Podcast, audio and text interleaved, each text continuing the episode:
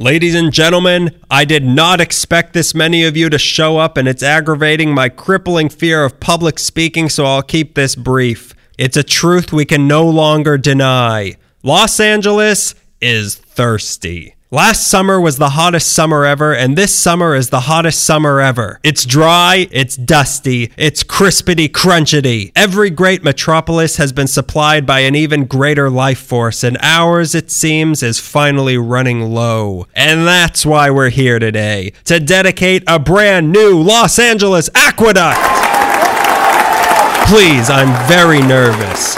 Water! Is what our forefathers drank, and I swore I'd never be like our forefathers. We need a drink for a new generation, a generation of screenwriters, Pilates instructors, and others who claim to be employed on a Wednesday afternoon. What this city needs is cold, hard, cold brew coffee! A whole aqueduct full of it! I love public speaking! Bow! Bow! Bow! Oh no, this is exactly what I feared. You're robbing the Owens Valley of its precious cold brew coffee. What's it to you, you thirsty old hag? That's Mayor Thirsty Old Hag to you of the Owens Valley. That's our cold brew and we need it. Yeah, well, so do we, and we need it by brunch because I'll be damned if I'm gonna be sitting at the end of the seventh ray sipping hot coffee on a hot day. Wait, you're gonna drink it? Yeah, out of a mason jar. Shame on you. We just learned how to regrow sustainable crops using cold brew coffee after our water was stolen. Now you've claim jumped our cold brew. You're growing crops with coffee? Yeah, and things are going great. Crops are growing way past their bedtime. Boo! Well, it's too late now because all I have to do is give the signal, and enough cold brew's gonna come rushing down that hill to last us through this current Instagram trend. Boys! Don't do it. Caramel? You don't know the forces you're about to unleash. Frappuccino! There it is. Take it with cream and sugar. You've done it. You've drained the lifeblood from the land and now it's on your hands. The doom you've brought upon your own people cannot be ignored or defeated. It's a plague, and now the plague is yours. Disappeared into a pile of espresso beans. Grind him up and toss him into the aqueduct. Now, does anyone know where the nearest lift station is?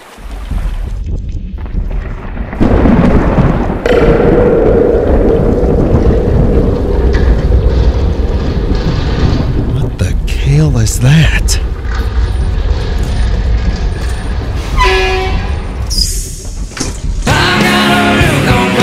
Ooh, what's that? It's the sun, darling. We really are a long way from home. Which is Seattle. Washington! And now that the city has a wellspring of cold brew, we're here to stay. Is there like any Victorian houses that me and like 18 of my friends could crash in? Is Guitar Center hiring? We're all like the real coffee shops in the city, like the real ones, you know, that have like poetry open mics. This seems like a good place to sit down and have people see me read. Do they make flannel bikinis? Do you guys have a space needle or your building's still terrestrial? I want to try something new with the cold brew. I want to warm it up. It's called hot brew. Do you know where Woodland Hills is? I hear that's where Dave Grohl lives. Ugh. Now we need to switch to an aqueduct of yerba mate. Where can I find the indie dog parks?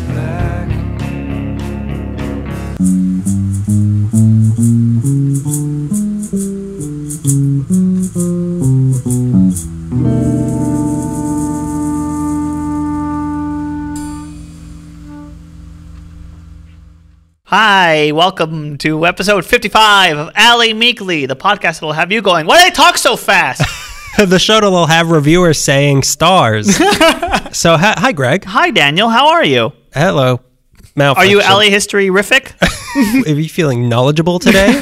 because um, if so, yes. I don't know. No, boy. No, you you really carried anyway. me. You I carried me for a while, and I, Uh, I I believed where you were going. I'm I all flustered. I believed in you. You were Harvey Dent. I trusted I you. trusted you. I trusted you, and you had nowhere to go with that line. You split your face. You scared me. You scared me. That's what Batman said to Two Face when he, Harvey Two Face when he first. That's said what he said. A scarecrow.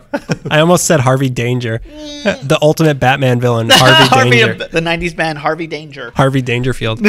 this is why people say those things about us on reviews. Yeah, and this is why they said we're mostly a word association podcast, and I get it. But we talk fast. That's a good quality. I know. I was surprised when they said the reviewer said that talking fast was a good thing. Like, the first time I've ever heard that. That's not what the judge said when I was trying to do circles around the DA, but I had a better defense because I talked faster. the best defense is talking really fast. Stenographer can't get you. Try to keep up. Let's do this and see and try to keep up. I didn't kill it. Uh, okay, so before we get into anything Yes. that we normally do, you know, talking about the defense attorneys, which is something we always do. Always do. We just want to mention, if you haven't heard already, we were on a friend of ours podcast, Cindy Aravina. We were on the You Do What podcast. It was a two-part. Two-parter. Uh, yeah, we were both on together, tandem. and it was a two-parter. The first part, you can hear us talking about how we met each other, the origin story Yeah. of Harvey Danger Yeah. and our budding friendship. And then the second part is kind of how we behind the scenes of how we do this podcast. So if you're interested in that, you should check that out. it's a lot of fun. We had a lot of fun, a lot of silly time fun, and then Cindy is also having fun because she's And she's Cindy- our, she's our comedy mom. Cindy so- tolerated it. and Cindy allowed it. Yeah, so that is that. Yes. And now, uh, hey, Greg, Hi, Daniel. what have you done in the past month? Oh, I forgot to tell you about my plan. I went to Cinespia and I watched Casablanca for the first Oh, time. yeah, and I was first in- time going to Cinespia in the Hollywood Forever yeah, Forever, yeah, Hollywood Forever. Ha, ha, ha, ha, ha. It was great. I, I had a really good time. I, Hollywood Land Forever Land Yeah. Cemetery Land. You saw Casablanca. I saw Casablanca, the White House, For the uh, first For the time first time, also. I loved it. It's- still weird to me that you had never seen Casablanca before. Yeah, there's a lot. I still haven't seen Citizen Kane. There's a lot of classics that slip by Really? me. No one's ever sat me down and be like, "You want to watch Citizen Kane with me? I'll sit you down. Do it. I'll, Sit uh, up be, I'll be a real flagpole sitter. Harvey. I told you that I was watching and you're excited. And as I was there, you immediately were like, were people looking at you because you look like Peter Lorre and asking for pictures? I'm like, okay, well, that ruined the movie for me. I mean, it wasn't my first time hanging out there for an event because I used to do the Day of the Dead thing there with my family. So there's a nice return back. To your roots. Yeah. Cinespia was really cool. I enjoyed it. But that Portlandia sketch where they set up a, picnic for the outdoor movie, it's not far off from what really Uh, happens. that that's uh, like the reason I never went to it is because it, I'm against outdoor movies Yeah. because I feel like people are always talking during outdoor movies. But you said everyone was completely yeah, silent, it was really quiet. Yeah, there wasn't a- including the couple next to you who didn't say a word. They didn't each say other. a word the entire time before the movie, after the movie. They were sitting next, two people sitting next to her, not saying a word to each other. It was They- so scary. They must be married. Vertigo's coming up this Saturday. We're not going. Oh. Uh, me neither. I'm not going either. we are not going because Daniel never clarified whether he wanted to go or not. So now we're not going. Well, isn't it? I'm working, and you were going to get there before I was going to be off work, But we would have saved you. A, that's how it works. I'll save you. A, I'll save you a spot on my blankie. and I'm going to have to climb over a mountain of Woodstock freaks. It was get- it was pretty bad because I we had wine and I don't know if a lot of people know this. When I drink, I need a I, Johnny three bags. I go go bathroom three times. If I have one beer, I got to pee three times. What's the bathroom? Is it, is it like Porta potties. Is it open grave? you pee against the mausoleum. No, there's porta potties. they dig up. Um, I was going to say Jim Morrison's grave, but there's who, who's yeah, because this is in France. Right? Isn't there a statue of like Johnny Ramone? Johnny there? Ramone is there. Yeah, he's a Just up Republican, so we could pee on him because He he's a. Republican. Yeah, he's into it. Yeah, he's a Nazi. That's what he, he built his whole career on that.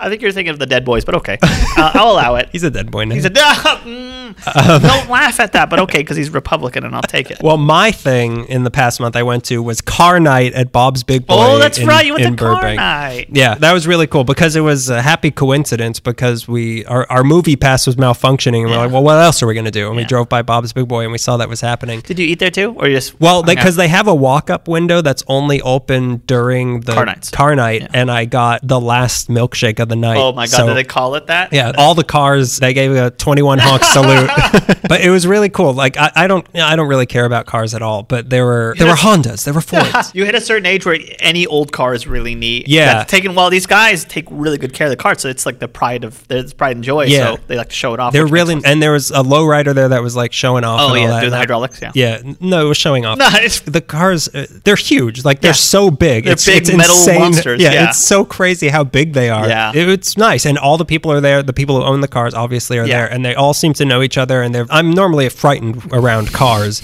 and people who know stuff about cars, but everyone seemed very, very friendly. Like they didn't mind that I was like, oh my god, look at this, look at the red on this Chevy. and there's some like novelty cars of you know like this one has like spinning cans on it or something. But it was fun. I like that a lot. I used to, I mean, I, as you know, my most of my childhood was going to car shows with my dad, and it was a lot of just like appreciating like my because the car guys are so weird because they can look at a tail light and be like, well, it's not 54, it must be a 53, or Yeah. it's like between a 51 to 54 Chevy, and they discontinued this pointy, uh, this like cone like tail light. Yeah, that's what they say. The pointy cone. The pointy, uh, that's me playing telephone with whatever they say. I like all the small details of old cars. I like going old cars. They were they playing oldies. That's my favorite part. That's what I walked away with the most. I think they shows. were. The, I, I, you know, I don't remember what Or- they were playing. All I heard was. "vroom vroom vroom." Okay, They were playing the "Zoom Zoom" song over and over. Oh yeah, again. they're playing that um, double A mm, mm, MCO. Yeah.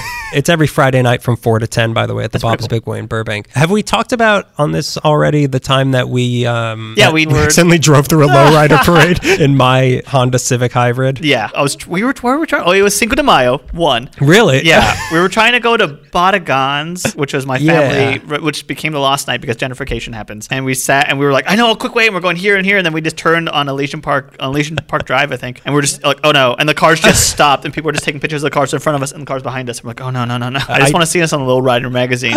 the lowrider of the future. yeah, so that's that's what we've been up to in the past month. it was fun. It was fun the things we did separately. Separately, yeah. Are we starting our almost new segment? Yeah, Not what- almost what new, that? but we it's the one that's as new as the one we just did. That's the one. Let's get on to our new our our newest newest segment. newest newest the second newest segment. Reader questions. We're gonna call this jaywalking from now on. we don't have a good title. I th- I don't think jaywalking's taken yet. Jaywalking's fine with me. I don't care. You think I care? Let Jay Leno's lawyers come after me again. Tr- let them try. this one's from at Cryin Box on Instagram. That's a funny name. So here's this question for us this month. Out of the many varied criminals you've covered over the course of this podcast, who would you say was the most handsome one? Follow up, would you use the word dashing to describe them? We had a lot of discussion. We did. You know mine. I don't know yours. Yeah. Well, let's hear yours first. Outlaw Tabasco Vasquez. He is an uggo. He's not a uggo. Okay, he has a caveman brow, sure. Yeah. But he's a good looking he guy. That okay, the photos of him of where he's wearing a suit and he's leaning on a thing, that's dashing. No. I'll say that. No. He's a good looking guy. Suit the suit does not make the man. He looks he cleans like, up well. He looks like every guy I knew in middle school. Did you go to middle school and college? Because these guys, he's a big, tall, burly man, uh, big shoulders. no, he's not burly. He's kind of scrawny. he's not scrawny at He's all. scrawny. He went to my middle school. Oh my god, he's not scrawny. No, he's I- a strong. He's tall, dark, and handsome. You're being fooled by his charm. Oh my God. He he did seem, from what we read, he seemed to be charming, but I don't find him attractive. I had a lot of trouble because I think that there's a problem of attractive criminals in Los Angeles. Yeah. There's not many of them, and like I said, I That's was- why they commit crimes. they weren't good looking enough to follow the rules. More Tabasco Vasquez for me. now I don't have to share them. I was really scrambling to find one. You were. You and were the person, me. the person I picked isn't. He's kind of a criminal. Okay. He committed a crime Fine. and done other things that probably were crimes. Okay. His crime was that he sold classified documents from Hughes Aerospace to Israel. The person I'm talking about is Jack Parsons. Oh my God! You know what? Jack Parsons is good looking. He's really good He's really looking. I would use the word dashing to describe him. when he's, not roguish. covered in everyone else's semen. Yeah. he's doing pretty good. Uh, are you gonna watch Strange Angel? I don't have time. Uh, no, I don't. I don't have whatever that CBS All Access is. I see. But you know, I was talking about it with Melissa. Like, they how are they really gonna do that show, especially on CBS? Like Yeah. the things he got up to, like they're not gonna show that on CBS, Yeah, and it's not gonna be. They're gonna make him seem like, oh, what a cool guy. Yeah, they're a gonna seem genius. sec- he was gross. He was gross. Like they're gonna make sex magic seem like it's threesomes with attractive people. He No, was basically just like yeah, it's like he was and- jaying off in the bushes Yeah. up in Montrose, Pasadena. yeah, Pasadena and Montrose or whatever. Yeah, it's gross. A good looking guy though.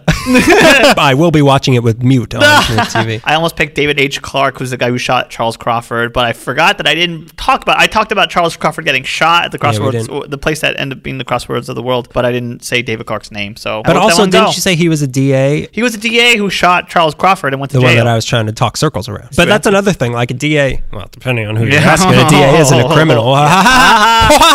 if you commit a crime, you're a criminal. criminal. Yeah, that's how the law works. And you go, you should go to prison forever. That's no matter what you do, no matter what the charges no are. matter how minor it is. I think you should go to prison for life. and that concludes our. Thank uh, you, crying box. for outing us for the libertarians. That's not a libertarian. They They're believe in the not. opposite. They do. We're fascists. Libertarians is too kind. We're fascist. Please, my father was a libertarian. I'm a fascist. now let's get into it. What we're going to be talking about. What, what do we talk about when we talk about what we're going to be talking about? Uh, discussions. this episode is going to be on the water system Water of Los system. Angeles. Most, importantly, I- the water I wars. s- Yeah, the water Water wars is what you covered more specifically. Yeah, that's why I say most importantly. Most imp- wow. Okay, I guess I'll just go. You know, tell me next time it's most I guess important. I, I'll won't do 16 pages or whatever I did this time. I guess I'll just be up in the woods of Montrose. Montrose. Licking the butthole of some goat or whatever he did. I don't know. I wasn't paying attention when he talked. Tune into Strange Angels. now that is strange. Who's gonna play the goat? Where's the goat? Where's the goat? What's the matter, kid? You don't like butt chops?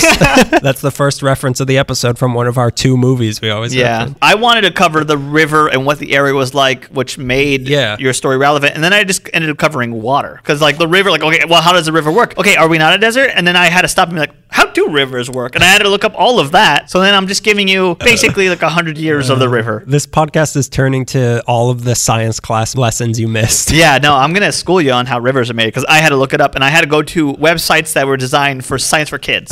I had to go to website waterwarsforkids.com. I'm William Mulholland and I had a crazy I would like to kill farmers. Are you ready for me to start? yeah, I'm ready. Wait a minute. Everybody, everybody, Strap you in. ready? And it's, and it's, it's all uh, footage from soccer fans that have been crying for the last two days because someone in their country made the first goal in the entirety of soccer. You're dating us. Uh, I wish.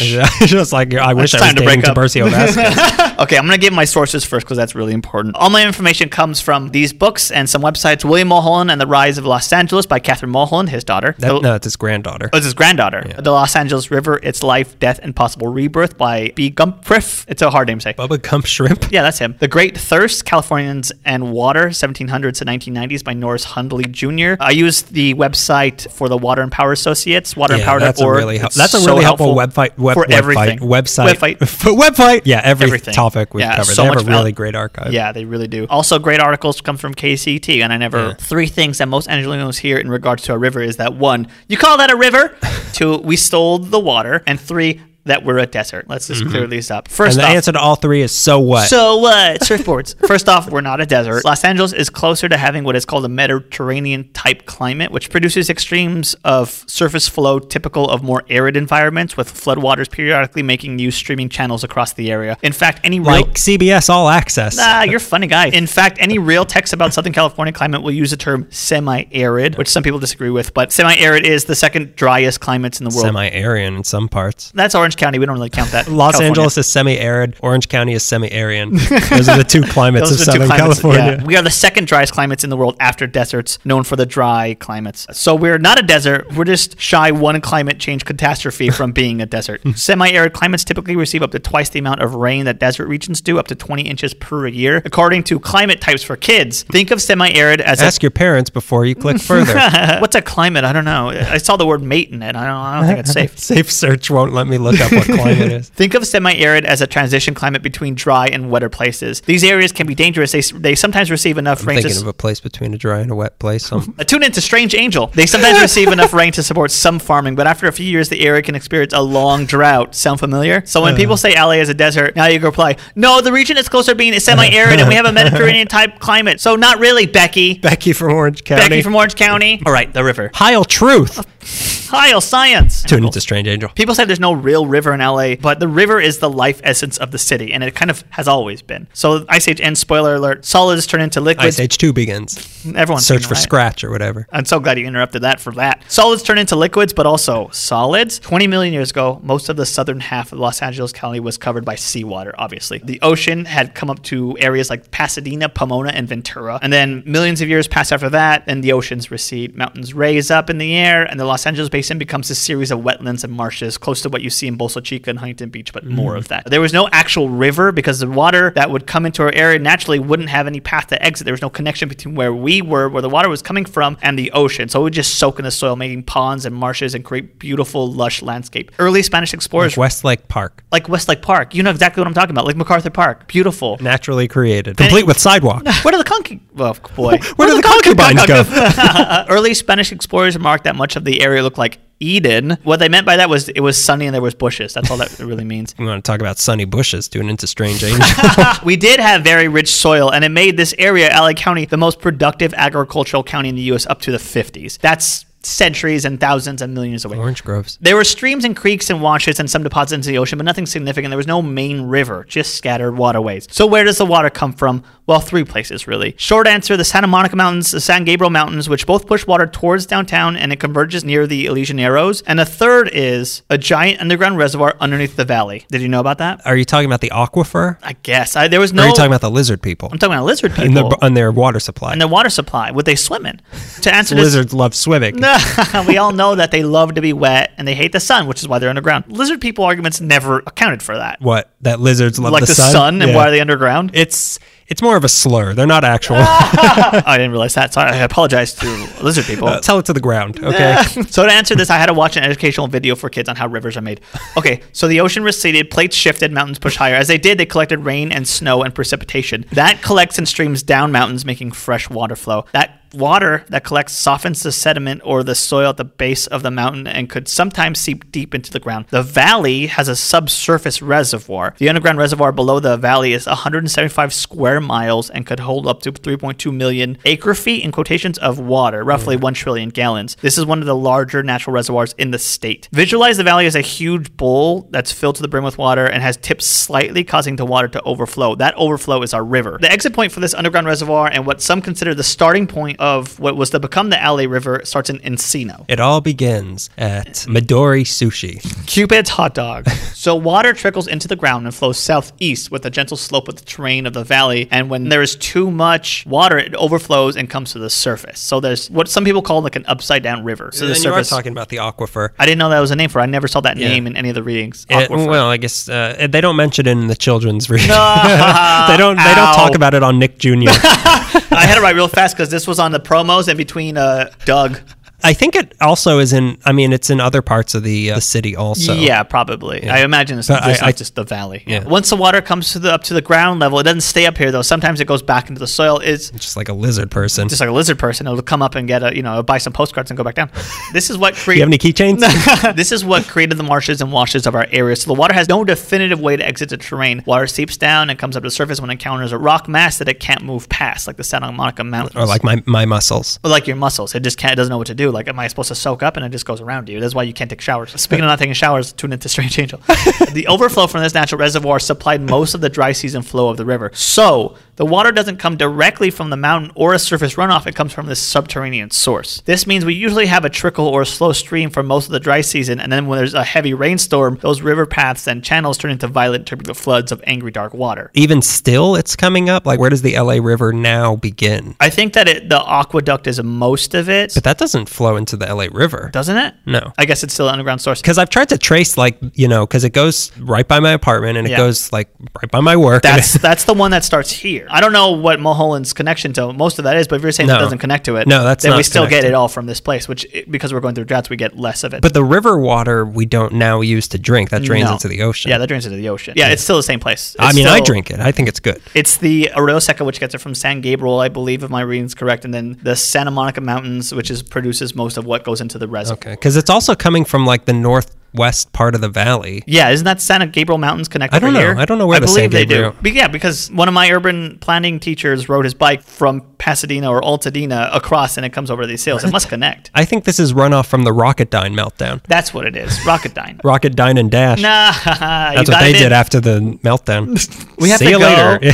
okay, so speaking of the mountain ranges, by the way, let's talk about San Gabriel Mountains, which I just did, and its relation to the LA River. Let's talk about your professor. what we get from, I believe, Arroyo Seco comes from San Gabriel Mountains because those mountain ranges are so high they receive much more precipitation, trapping more eastern moving storms. So downtown LA averages 15 inches of rain a year. So some mountain peaks in San Gabriel they get more like more than 48 inches of precipitation annually. So And they can get snow sometimes. and they can get snow sometimes. There's snow better. caps. Yeah. Ooh, they have snow caps? Yeah. Nonpareils? Sugar free. It's good for me, unless you eat too many. And then I'm in one pickle of a penny.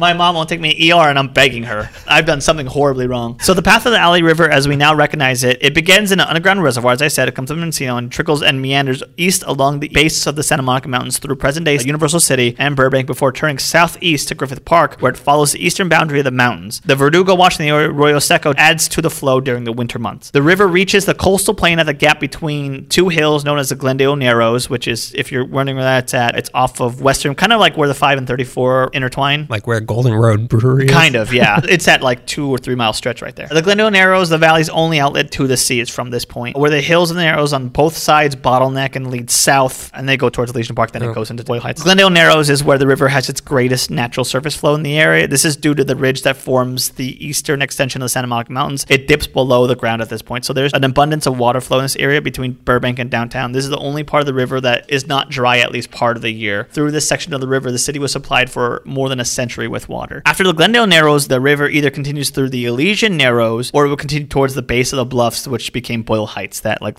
big ridge there. If and when it continued towards downtown and the pueblo that would establish there, the river stream would become even more undefinite. It would shift and weave through South LA, splitting into what I can call sub rivers. Pay attention, science community. The water did not connect to the ocean, like I said, so it settled into marshes and dry washes, sinking into absorbent sands and gravels. Although I also read there was a path for the river along Washington Boulevard that would go out Playa del Rey. This is now the Ballona Creek in Culver City. The Ballona wetlands area is said to be where the original people of Los Angeles first settled after leaving the Great Basin somewhere between 9000 BCE and 2500 BCE. I feel like that's not enough time back then to travel from those two places. Yeah, no. It took us 7,500 years, but we've. but we got here. this is just water life and everything that water produces. It's a life essence. It's a life force. It's an element. As I mentioned before, the plant life in the area was- Water, the ever flowing river. It's what rivers are made of.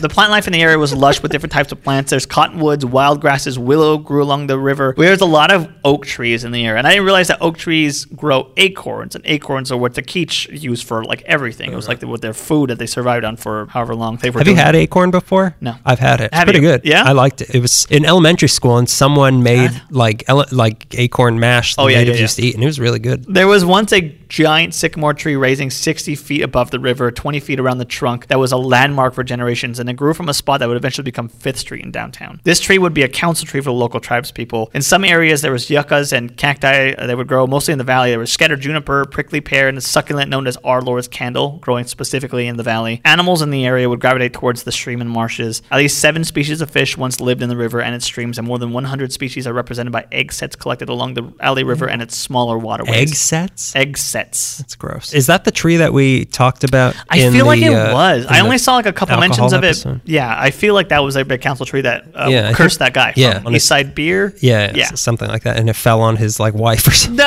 I'm pretty sure that's the same tree. Birds and mountain lions would drink from the water, as would coyotes, gray foxes, and some grizzly bears and deer. And then man happened.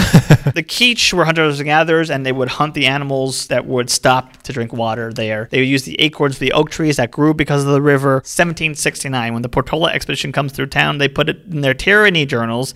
They note the water trickle that would one day become the LA River that they could just jump over. Apparently, they said it was a few feet wide. People could walk over it more than it was more of a spring or a creek than a river. They stood at the confluence of the LA River and the Arroyo Seco, which is uh, Spanish for the dry wash, and thought, nah, this is a pretty good place to make a pueblo. We'll, I think we'll do it here. They stood off of San Fernando Boulevard under the 5 freeway where it connects with the 110 near Lincoln Heights Jail. Just park there and walk over, and you can go there. So the Spanish are in Just jump town. over the river, Just jump over the river. You know, what you know. So the Spanish are in town, and the Kizh treat them decently, and explorers are going around measuring plots and putting flags and everything, just hanging out. Portola fords the river, which is just like I said, a small. I thought he could walk over it. Oh, sorry. I forgot to say that it was in quotations. Fords the river, which he hops over it and names the river. He calls it Rio de Porciuncula. And it's all downhill from here. July in 1781, like you said previously, King Carlos III of Spain grants the rights to the river of the town of Los Angeles. This was, this was part of a royal charter that established a sleepy little pueblo town. 11 settler families, like 44 people was it, came to Los mm-hmm. Angeles, were assigned by the Spanish crown to build makeshift houses out of mud and stuff. But they, okay, this is where my story separates from the previous story. The Spanish Like the crown. river. This is their sub river. This is their sub river, yeah. Like the crown said, you settlers got to supply yourself with the fresh water. From that point, it was a whole Pueblo participatory act, digging ditches, building dams, which they call a toma, which is made out of like tree trunks and brush and rocks and mud. That's what they made dams out of. This dam was built at the spot of the confluence, which you could still go to. Men and boys used shovels to construct the zanja, zan, sorry, zanja, which is Spanish for ditch. I'm glad you mispronounced it first, so I don't have to now. Uh, yeah, no, I should have spelled it wrong, so I could have said it right. Which ran along the original plaza and then east along the new a agricultural. A plaha. That's a beach. Um,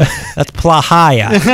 plahaya. Okay, so it ran east along the new agricultural fields that were growing and people were starting in Los. Agricultural park. Yeah, that was the oldest thing in the LA. Farmers dug ditches from uh, Zanja Madre, which is the mother ditch, the main ditch, to their land and used primitive stop gates to control the flow of the water. So there was this mother ditch, and from that mother ditch, there was smaller irrigation ditches to direct water directly to people's stuff. Mother. People living around the missions would collect water in ollas, which are water jugs Eyes.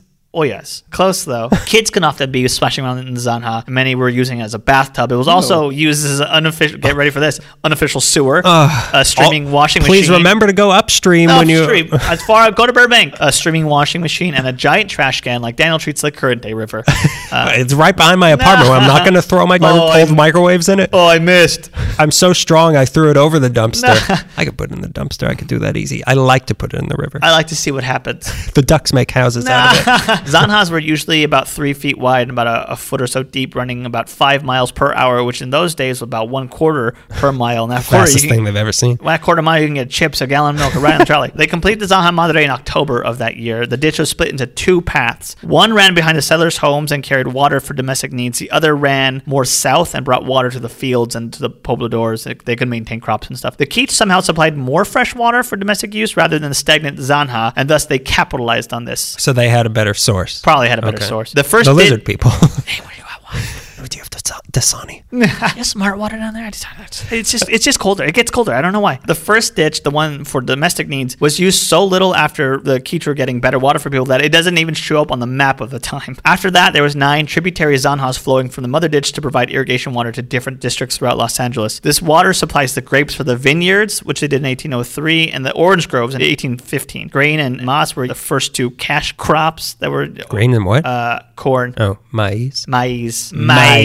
That- that- that's the Spanish translation of Borat. The- Borot. Borot. They were the first two cash crops that we had. Orchards and vineyards and gardens flourished as we know already. The water made this all possible. Essence of life. Essence of life. As the Pueblo settlement grew, local government took over the management of the water supply from the citizens. The water was such an important aspect that the men hired to take care of the ditches as zanjeros became one of the more important figures of this era, as important as the mayor. And one reading I read that they, they made even more money than the mayor did. They had a go outside. Unions. So uh, this was Not in my fascist America. so agriculture at this time was a mainstay for our area because commerce and real estate before they took over it was all just producing crops and stuff like that. And whatever you can grow that's how you made money. So the zanjas in the river were essential to the growth of the city. But the zanjas were open ditches so it was 100% vulnerable to the elements sicknesses dead animals poo-poo water stagnation. It was it was kind of gross. Not the poo poo animals. it was okay for growing whatever, but like domestic use, like taking baths and stuff, mm-hmm. if you weren't going to jump in the river and being a jerk, then it was kind of hard to get drinking water. And then the 19th century hits. With it comes the true villain of the story, a villain that was heavily featured in one of our first episodes floods, and lots of them. The villain we can never quite beat nature. Nature. In 1815, the LA River floods washed away the original Pueblo de Los Angeles. Ten years later, 1825, there was another giant flood that caused swamps to form between the Pueblo and the ocean, causing the river to flow more south in its current location. Yeah. Water, water everywhere, but get some in my house. Problems abound for the city despite this fact that it kept growing and expanding. Many citizens complained that Zanja Madre was now inefficient for the blossoming metropolis. It's only 1836, but people were like, we, there's more people and we're expanding, and there's all these ranches, and how we get water to these people? just keeps flooding our houses. Yeah, it keeps My flooding. our house doormat keeps getting wet. my doormat keeps washing away with my house and my door. In 1836, the town council had a solution round up drunk Native Americans and make them work on the ditch until we got more water. What? that was their solution to how they're going to get more water for the uh-huh. bigger city. Turn them into water. Whether that was put into effect, I don't know, but sometimes. Make them work and don't let them drink water. That way we have more water. That way, yeah. No, no. Can't you drink something else? Things carried on like this through 1848 when the Mexicans lost Alta California and the Pueblo to those we don't need to stick in anything Americans. United States are bust. How about United States and bust? At this point, the American bureaucracy. If you want to see some bust in the United States, tune into. At this point, the American bureaucracy and the capitalistic insanity took hold in Los Angeles. The government structure was somewhat kept in place, and the city council had control over the management and distribution of the water supply. I'm not sure which states that Toma was replaced with wooden structures, but it happens around this time. Between the 1850s and 1860s, the city council tries to understand how it could use a natural life force such as water and exploit and abuse it. Well, There was an arrangement where the mayor and the council, after granting a contract in currency for digging a ditch to expand the water system, would in reality pay the contractor with municipal acreage. What does that mean? We'll give you land if you allow us to expand the water system. Instead of paying you money so we can expand the water, we'll just give you land. That was how mm-hmm. much land was going around. Grateful, the contractor would then kick back a fraction thereof to the mayor and each member of the council. That was blatant fat cat back scratching, and it was so known during that time. Were any of them handsome? They sound like criminals. I'll look up George Hansen. During one council, George Handsome. during that one city council hearing, civil engineer George Hansen hung up a tract map for examination, and in front of the council went over certain parts of the tract map with a red pen and said, "This tract was stolen when Mayor B was up. This tract was stolen when Mayor C was in charge." And finally, on the largest of all the areas, displaying on the small map what covered thousands of acres, said, "This tract was stolen by Joel H. Turner when he became mayor. That was the current mayor." so he's basically in front of the city council like, "This is what this guy before him got. This is what the guy before him got, and this is what our current mayor has." In 1857, the technology for the They wa- all looked at him and he has like misters on him. what? What? What are you talking about? Misters. I didn't know what you meant at first, and I missed uh, ers. I mistered the joke. yeah. In 1857, the technology for the water system takes a step forward when a large water wheel was installed that could bring water Oh, yeah, I from heard the about Zanja this Madre water onto wheel. the main brick reservoir. I see every time I see pictures, I think like, oh, a carnival with a Ferris wheel. I'm like, no, it's not that. Like they don't write They've that. combined the flume ride with the Wonder Wheel. Interesting. Around this time is when the first waterworks start in Los Angeles, a precursor to the idea of a local utility. The waterworks was in charge of managing the flow of the Los Angeles Ritter, River and using that John Ritter. John Ritter, and using that water to supply the town from the Zanjas or ditches. Private water trucks would deliver water to the homes for the LA River. Around this time, the first domestic water company was found in LA, and the first reservoir was built in the town plaza in 1860. Wait a minute. So it wasn't like there wasn't flowing water in the homes. It was kind of like Sparkletts. I guess so. Yeah, it was private water trucks coming and bringing you stuff as opposed to you going out there and getting it. Plus, you because you had to, as I'll get to, had to buy a permit for water usage. So I imagine the delivery was part of that. They also constructed a large brick and wood storage tank in the center of the city plaza. For another forty something years, private water companies controlled domestic water use. So water was taken from the river by private water companies who found a way to monetize it. They would take it from the Zanjas and the LA River, while the Zanjas continued to supply all the water used for agricultural and landscaping purposes. One of the key figures in the privatization of water is Prudent Beaudry, who we'll get to in a second. Another way to get water delivered to your home was have a massive terrain-altering flood wash through your city, as LA had done in, in 1861 and 1862, as they had done. These floods transformed much of the Central Valley and the LA Basin into the inland sea. I think we talked about this in the flood episode. Oh, yeah, yeah. We were basically all underwater for like a couple months. the riverbanks, the Zanjas, the Tomas, a, lot of the structures that they made to control water. Every time there's a giant flood, all that stuff washes has to wash away, so they have to start over. Life is hard when you live.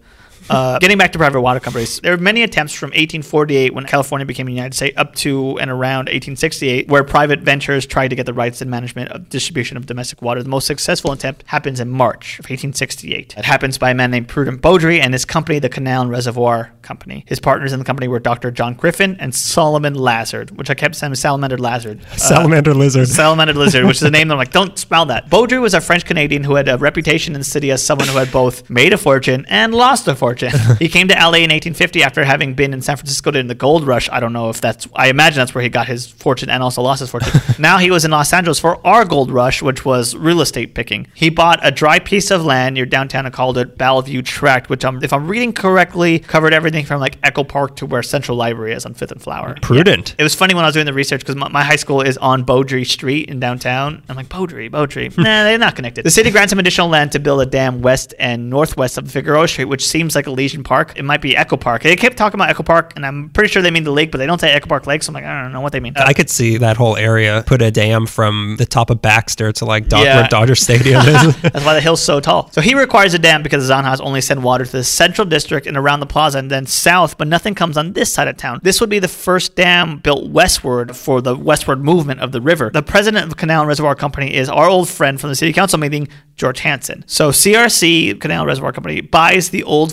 Ditch and the water rights to Feliz Rancho, which was closer to the Glendale Narrows, six miles northwest of downtown. I imagine that's Los Feliz. Their planned water route was down what is now Glendale Boulevard through the spot where the Silver Lake Reservoir now stands, then emptied into the Echo Park Lake. Or it wasn't a lake at the time, but it was a dam. To do this, they would improve the Zanja, the water flow, widen the ditch, create a canyon through the hill by either cutting it or tunneling through it, and then onto the plains and into the dam. The Echo Park Lake previously was called the Beaudry's High Dam or the Woolen Ditch Dam, part of Reservoir 4. So there was an extension from Echo Echo Park Lake and then went to present day Bonaventure Hotel, which is on 5th and Figueroa. That's all the land he owned. So here's the thing. So the water dropped some 70 feet from the dam to the ditch. The Bernard brothers, who are brickmakers, conceived the idea of building a wool mill on the site to take advantage of the power, and this created the first industrial plant in the city of Los Angeles. So Beaudry, Griffin, and Lazard are like, we made a spectacular water deal in the city. We're feeling hot and on a roll. Let's see if we can get all the rights to the water for the city and get it away from the municipality, the local government. And they almost kind of did. They proposed to the city council a 50 year lease on the water rights, which apparently, from what I'm reading, would have resulted in the sale of the waterworks and the stripping of the city's rights to fix, control, and manage water rates. It came down to a tie vote, but there was a tiebreaker when the president of the council broke the tie voting vote in favor of the lease. The hmm. mayor at the time, Don Cristobal Aguilar, vetoed the ordinance ending that particular vote. Wait, the mayor's name was Don Christopher? Don Cristobal Aguilar. What year was this? 1868. And there was a Don? Was his name like Donald or was it like Don Francisco? I didn't look into him. he was the mayor. He could have just been a Don as well. Don't well. question Don't him. question It It's could be D-A-W-N. 1868. I just accepted it as it was because I wasn't thinking about his name can also be a title. Mayor Don, Mr. No, Mayor mayor's Don. my name. Who's on first? So they don't get their way. 50 year lease, it's a bust. How about a 30 year lease? so they come back to the city council with a 30 year lease at $1,500 a year, which included services provided such as fire hydrants, free water in city buildings, and the construction of an ornamental fountain in the plaza that would cost $1,000. So then the council went for it. Votes Two stacked. thirds of their budget. The council totally went for it. Votes stacked in favor of Beaudry and crew. They love this idea, but almost immediately the council members were being called out for their political favoritism as they discovered that two members of the city council went in for the lease, William Perry and AJ King. Soon afterwards, they became members of the water company's hmm. board of trustees, which was formed right after the 30-year lease was secured. And to be extra nefarious, after the lease is complete, Beaudry, Lazard, and Griffin changed the name of the Canal and Reservoir Company to the Los Angeles City hmm. Water Company, being like, nah, we got it in. If you can't beat them, vote for them and then join them. yeah. Mayor Aguilar, who was against this lease but lost out to the votes, insisted that the mayor and the council would retain the rights to the regular water rates, which was all they seemed to have at the end of this deal. So the city of LA wasn't completely stripped of its power to manage the water supply, but it was going to be a fight that it would have year to year every time they had a city council meeting, like an annual one. Of course. The lease did not benefit the city at all. The company prospered, fat cats gaining weight, water became a prized It's possession. mostly water weight, though. It's mostly water weight. and the services went completely stagnant, for loss of a better word. Politicians who could get in on the company in exchange for keeping the lease alive took contributions, of course. Hmm. There was even a point where the city demanded that the company remove an abandoned reservoir from the plaza and build a fountain that they all wanted. And they ended up waiting two years for this. And when the city was fed up and said, Yo, where's our plaza fountain? The company threatened the city council with a lawsuit. So the city council had to agree to reduce the annual rent of the water to $400 a year if the company would move forward with the fountain. The company then tore down the old brick reservoir, landscaped the plaza, and built the fountain. so the that fountain. I there- there's no fountain in the plaza. Yeah, there is. There's a gazebo. It's along the long walkway where all the shops are. There's a fountain there. oh yeah, yeah. That tiny thing costs a thousand dollars. I mean, it was different back then. I'm wondering if that's the fountain. I'm like, how many fountains are there? I think that's the only fountain that I know of, but it's not ornamental. no, no, no. It's very functional. It's a, fountain. It's a, it's a regular. It's it's more of a well. I'm trying to think of like a big fountain that's at the plaza. That's the only one I can yeah, think yeah. of. There, there's that one that people sit on and eat. They eat I'll the sit there. taquitos there? I'll sit Yeah. there and eat a taquito. or a tajito. Drink a tejuino. The company kept Just building. kick back and have a nice glass of ammonia. The company kept building reservoirs throughout the city. There was the Buena Vista Reservoir near Main and First, another one that was built in Angelino Heights, which I believe Beaudry was daddy to Angelino Heights. They expanded the water service to Lincoln Heights and continued laying lines and pumping water. Beaudry stepped down as the president of the so would you say they laid pipe? Beaudry stepped down as president of the LA Water Company. Thank you for asking. And in his place now was John Downey, who we remember from several episodes. He was a former governor of California. Beaudry was busy being mayor of LA in 1875. Mm. He completed his waterworks and reservoirs in 1878 when some young Irish thug got a job for his company. Mm-hmm. Backtrack a little bit. 1873, the Zanjas were being repurposed for all sorts of things that a body of water could be used for. The town council had to issue an ordinance basically saying, stop throwing crap in the ditches. Don't bathe or wash your clothes in it and keep your gross animals out of the water. Who didn't like this was all the locals who were doing that. In protest, some people of our great city would dig out private pools under trees and fill them with illegally channeled water from the mother ditch. The banks of the rivers, imagine this. I'm gonna rub my dirty tushy in this if it's the last thing I do. You see what I do with all this water. The banks of the river, imagine this, were once green and natural and would act as parts, like Main Street America, romantic Huck Finn and Tom uh-huh. Sawyer sitting on this thing. The Chinese residents would steal wild celery growing along the river, which was illegal. Celery was growing along the river. That's what I read. I can't blame them. It's food. And children would rest under the streets along the bank, having been been tired from taking a swim, also illegal. the following year, the city Just kick back and have a piece of celery. the following year, the city started trying to cite illegal activity. Uh, Zanjeros, oh, they're now called water overseers because now we're in America, try to find people for being gross with the water and misusing it. So they patrol the Zanja system. Part of your job as Zanjero was to visit those who had obtained water permits twice a day to make sure that they weren't abusing the water supply. They had to stop all illegal trading of claims. They had to arrest people who didn't have city issued water permits stating that they had paid for the usage of the water. The permit showed that you paid for water, so if you were there without a permit, you got arrested. He also would arrest anyone bathing in the water, anyone polluting the water, you get arrested. He had the ability to arrest you, this water overseer. Also, along with that, the city declared war on upstream water users. They use an injunction in quotations, which was an order from the city council to cease and desist from doing something not illegal by statute at law, but harmful to someone else, therefore illegal under the case law, meaning court made law embodied in the venerable law of equity. So if you're doing something upstream and we don't like it, we could just, they would do stuff like they were in Rancho Los Feliz. And if you're in Rancho Los Feliz and you were abusing water upstream from the plaza, the city would have the water diverted before it came to you to irrigate.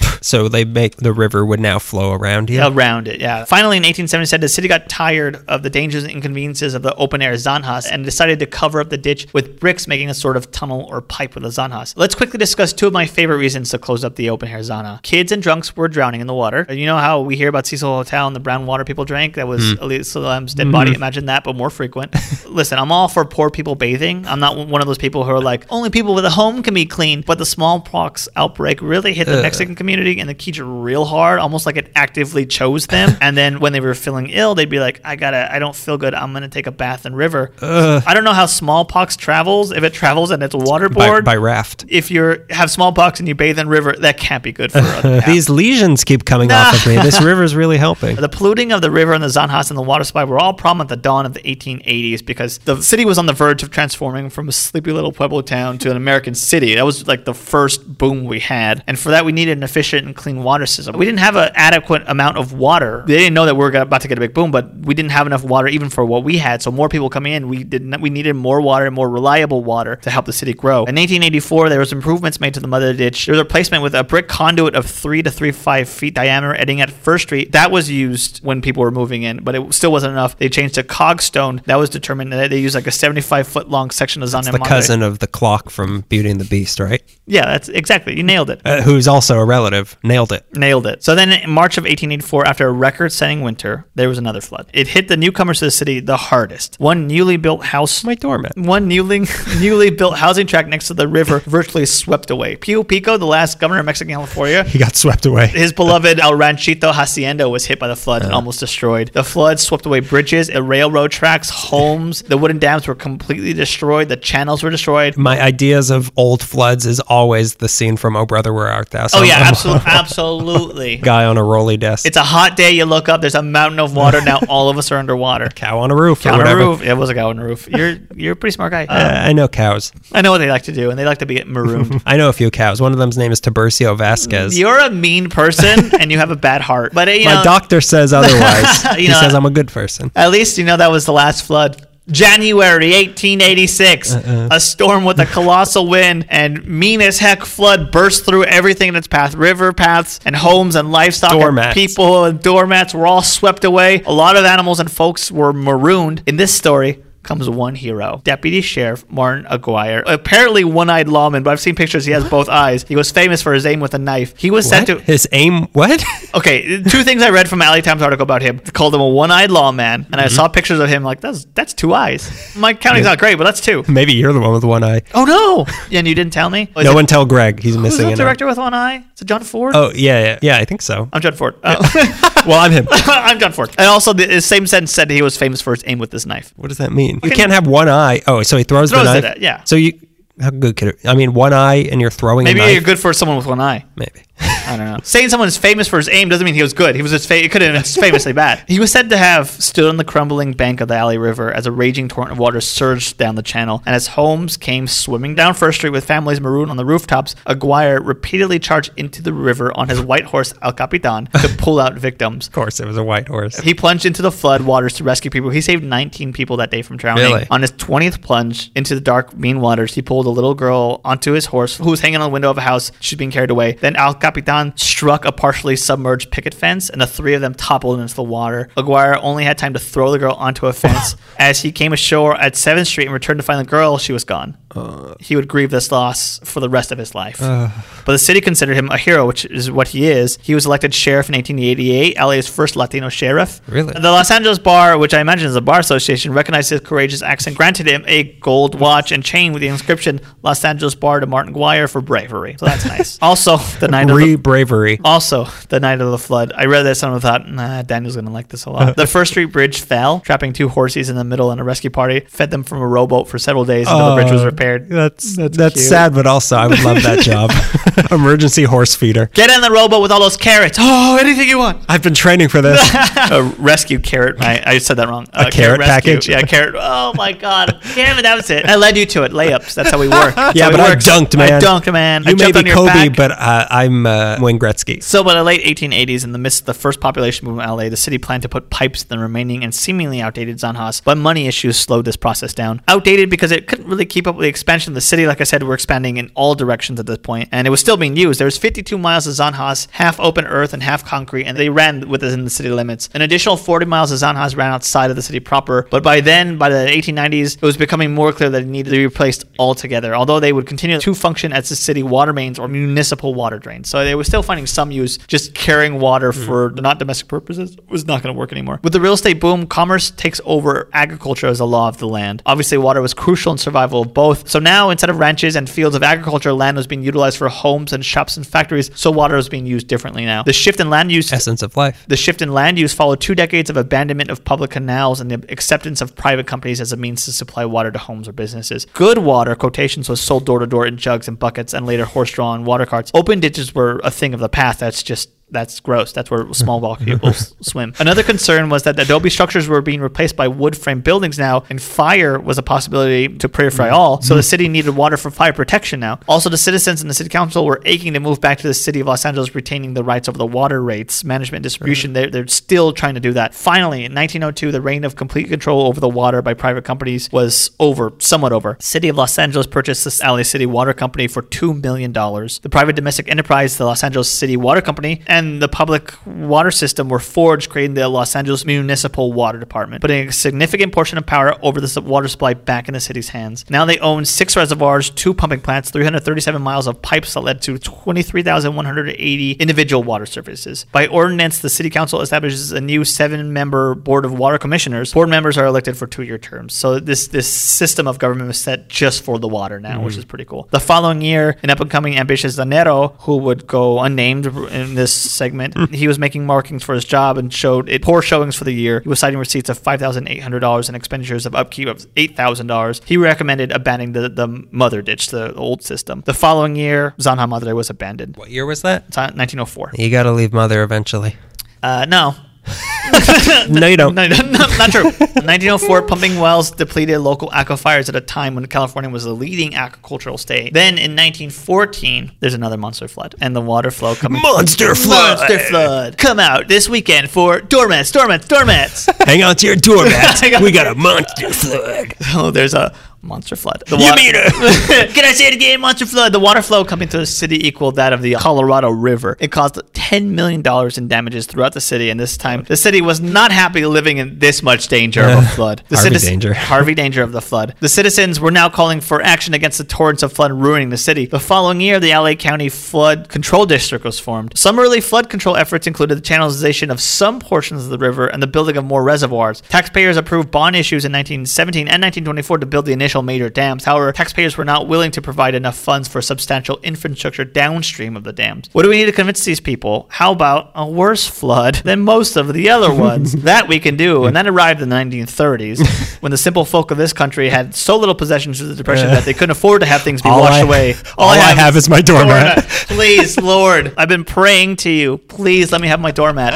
No. Uh, monster flood. Monster flood. Bring your doormat. Monster flood. There are two huge floods in the 30s, as we've covered, as you've uh-huh. covered before. One in 1934, and the granddaddy of them all. Mm-hmm. One so bad, Woody Guthrie had to write a song about it. 1938 New Year's flood that washed homes from Monrovia out to San Pedro, and the risk ridiculous. completely rerouted the LA River, finally giving the exit that it so desperately wanted. it was time, many people felt, to channelize the LA River and get some flood control measures in. Federal assistance was requested by the city and the Army Corps of Engineers. They led the charge in channelizing the river. Concreting began in 1938, I imagine two days after the flood. And by October of that year, work on three projects. They wanted to lower the river's bed 20 feet. They wanted to widen the channel and pave the banks for a little over about four miles from Elysian Park. By December, January, construction was complete, and the first segment would eventually be a continuous trapezoidal concrete channel to mm-hmm. carry the river to the ocean. By 1960, the project was completed to form a 51 mile engineered waterway from the valley out to the ocean in Long Beach. This is our river now. So the next time you say, it's not even, how can you call that? It's concrete. We need it to be this way. You're lucky. It's You're- just yeah. concrete. There was like a century where it wasn't, and everyone just kept getting swept away.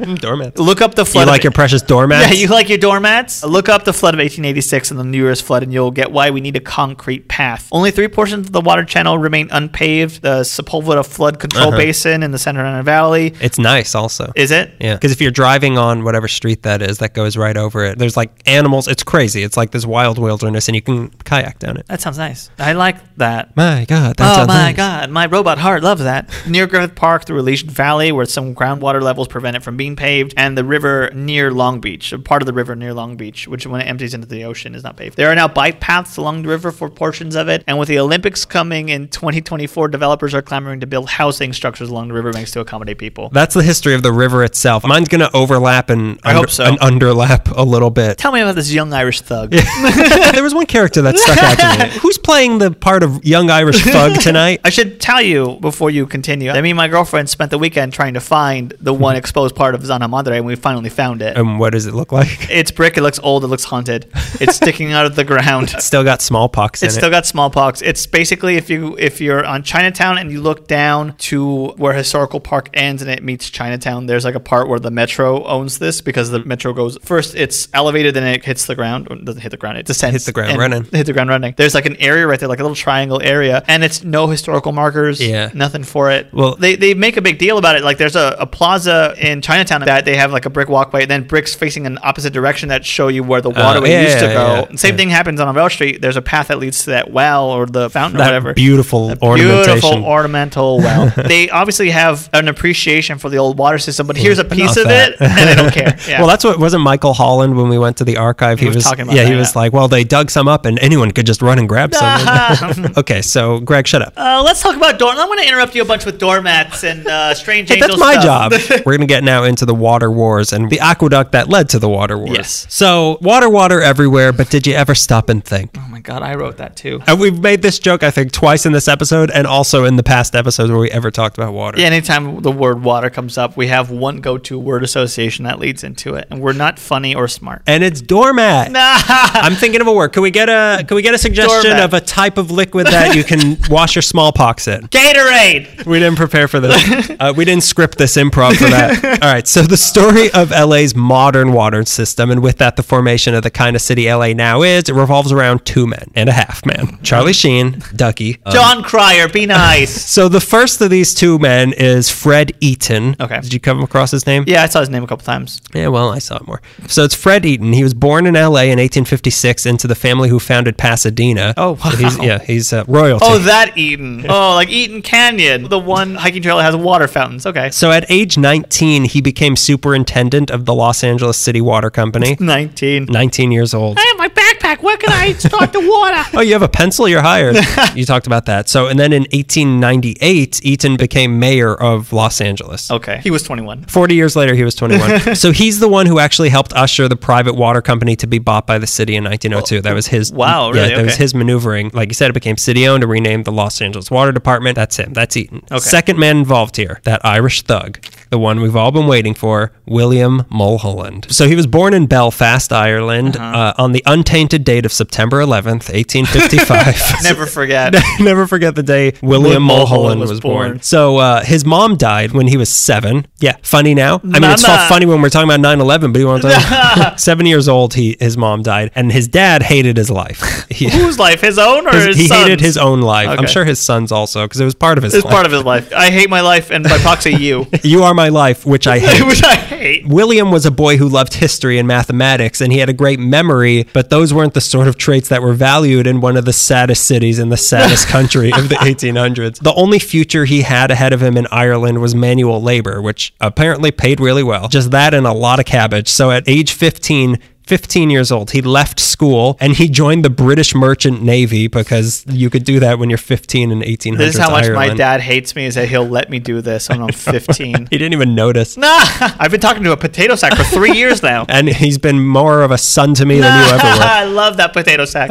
one-eyed potato sack. So two eyes. Oh, good. as a merchant navy man, maybe boy, he earned ten dollars a week, and the boat he was on was called Glenifer. Named after Glenn Ford and his wife, Glendifer. Glenford and his wife Glenifer. It's mostly named after Mostly named after her. So after four years of his life at sea, in the fall of 1874, he came to New York City briefly before he moved to Michigan, where he finally got away from that dreaded life of labor and started working on fishing boats in the Great Oh Lakes. my god, he's like a real guy. He's a man's man, a man's and A, um, a guy who can do math. He was working on fishing boats in the summer, and then in the winter he was working in lumber camps. So that was his life. Spring break, but actually, I'm going to be digging Spring break, ditches. a coal mine. So then one day he got into a bad accident in a lumber camp, but he escaped from the hospital because he was afraid they were going to amputate his leg. And somehow he ran away to Cincinnati. And from there, he moved like from city to city just doing things. So he was going around the Midwest sharpening knives and fixing clocks. Jesus Christ. Yeah, he's living the, the life you wish you could Yeah, live. that's it. Does he catch a freight train and eat a, a can of beans? exist out yet. Ah, I want him to eat a can of beans out of an old war wound. his leg out of the gaping wound that never healed in his leg. Fill her up. Fill it up. My father hates me. This will make my dad so angry. so he spent some time working on steamers, again, steamer ships up and down the Colorado is River. I, I bet he had a great coat and a beard, and he was like 14. so he prospected for gold in Arizona and he was contracted to fight the Apache while he was there. Ah, okay, that's one stri- strike one. Well, you don't want to fight the Apache? well, what? Suddenly the microphones are on and you don't want to fight the Apache? You want to fight in the Indian War? So eventually he made his way to Pittsburgh where he had an uncle who gave him a job in his dry goods store. So things are settling down a little bit. This is his retirement plan. He's 18. 18. Now I just want a quiet life. Yeah, a quiet life working in a dry goods store. in industrial Pittsburgh. Here he was joined by his brother Hugh, and here he also read a book called History of California by Charles Nordhoff, a name we all know because Yeah. we're on a street, Street named after him. So he decided he wanted to see that state that he was talking about. So lucky for him, his uncle's kids got TB. So William, Oh my god. All of this is like a Pogue song. I'm going to pee on their grave. uh, so William and his brother decided to follow his uncle's family to San Diego, where the kids were, you know, fresh air, get Yeah. treatment. Problem was, William and his brother had no money to pay for their trip, so the two of them stowed away in the steerage of a boat leaving New York City on December 9th. It's almost a freight train. Yeah, that's my birthday. Oh my God, you're right. Yeah. This is you. This, is, your me. story. It's birth to me. December 9th, 1876, they're in some sort of crate filled with leaves or something Yeah. on their way from New York City to Panama because the Panama Canal wasn't built yet at this point. So, what you'd have to do is the easiest way to get around South America because Panama was the skinniest part. So, you'd have to sail to Colón in Panama, Mm-hmm. take a train across the country, and then take a boat up to the other Western United States. That was the quickest way. That's annoying, but okay. no, no, no. We had time then. There was time now. There was time now. That- but then that- Panama broke. Here's the thing: once they got to Colón, they still didn't have money. They didn't make Oh any money in steerage, so they didn't have the money. I got a plan. We'll take this trip, right? We can we'll weave come this hay we'll into gold. millionaires, Yeah. we'll take our wanderlust and turn it into gold. we'll tell tales. along the way. so they didn't have the money to take the train across the country. So he and his brother walked the 47 miles through jungles and over oh mountains Oh my across Panama. Cumulative, I've never walked 47 miles. I, wow, I didn't Yeah. know this about William Mulholland. He's a man. He's a man. In, in, in all sorts, he kind of is a man. So when they, I mean, I'll check under the skirt, but he's a man. I might lift up and take a peek. But I'd say he's a man. Bad. So when they got to the other side, his brother decided to stay in Panama cocaine for a while. they started to see. There's something I just like about this place. I smelled something. Panama, that a city that never lets me sleep. The city that I just can't sleep. so he decided to stay there and meet up with the family later. But William, he got a job on a boat and worked his way on the boat up to San Francisco in February 1877. And then he decided he'd work his way down California on horseback to San Diego to meet up with his uncle's family. But later that year, with $10 in his pocket, he arrived in Los Angeles and saw the lawlessness and underdevelopment and said, This is a place after my own heart. and he decided to stay forever. this reminds me of my dad.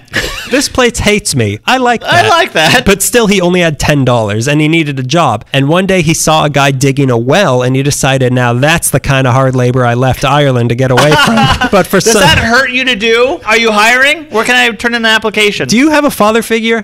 so he asked the guy, How do you get a job doing that? And soon he was hired by the LA Water Company digging wells. So he spent his days digging for water, and then at night in his little house near Los Feliz Boulevard and Riverside Drive, which is right by where that huge memorial to him now oh, that's right. he would be reading books from the library about civil engineering and hydraulics. And he lived at this house, little side note, he lived there until 1881. And then from 1894 to 1921, he lived on 6th and Cummings in Boyle Heights in a house that got demolished later on to make room for the freeway. Cool. Uh, that's all I know about his living situation. Okay. So back to his little house in Los Feliz. He was slowly becoming a self made engineer. Yeah. No degree, but still self made. Self-made. And people at work picked up on that and saw that he had answers to questions and solutions to problems. So people higher up in the company than him started coming to him for advice, uh, you know, relationship, whatever. Yeah, my, my sister is sometimes pretty, and I don't know what to do with that. Well, I read a book on that in the you know, library. I'm a self-made engineer, so let me tell you what to do. I can engineer you right out of that situation. so one of these people that would come up to him was Mr. Fred Eaton, who was the company's superintendent. Mm-hmm. So in 1878, Eaton promoted him to the glorious job of a zanjero or ditch, Ditch cleaner digger. of the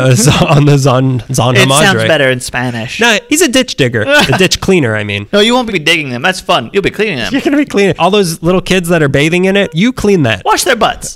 So from here, he worked his way up to straw boss, whatever that is, Rumpelstiltskin stuff, and then he made his way up to foreman, whatever that is. In 1880, It's one guy. How's he four men? Dad, jo- in- dad jokes. dad We're known for them. In 1880, he was assigned to oversee the installation of the first iron water pipeline in the city. And then Eaton himself was promoted from superintendent to city engineer. So he gave his old position to his new friend, William Mulholland. So William Mulholland became superintendent of the water company. Wow, okay. So in 1886, at age 31, he was the general superintendent and chief engineer of the LA Water Company. Their headquarters was at Alameda and Marchessault Street around, weirdly, the edge of Chinatown now. Oh, yeah. As head of the water company, Mulholland slowly improved the way the city got its water and where it got its water from. In 1904, he built huge pumping stations near the Glendale Narrows that could pump millions of gallons daily from the LA Ritter River. I did it too. John Ritter. The river aquifer, the underground water supply we talked about. Yeah. He helped build some more reservoirs. That was a huge help. He helped Yeah, build yeah. some more reservoirs also. There was the Silver Lake Reservoir that opened in 1906. The dam he built for that was named after City Water Commissioner Herman Silver, which is why the lake that that dam created was named Silver Lake, which is why that part of town is called Silver Lake. It's not just because there's a Silver Lake. No, it was named after Herman Silver. That's That- dumb. no, it's cool. It's When was the lake? When have you ever seen a Silver Lake? Is it made out of mercury? You would think that it would be like explorers would look at something and be like, oh, "It's like a silver lake, like a like a like silver." You've seen silver, right? No, it's like, oh, "What's your last name?" Okay, Jenkins Butt Lake.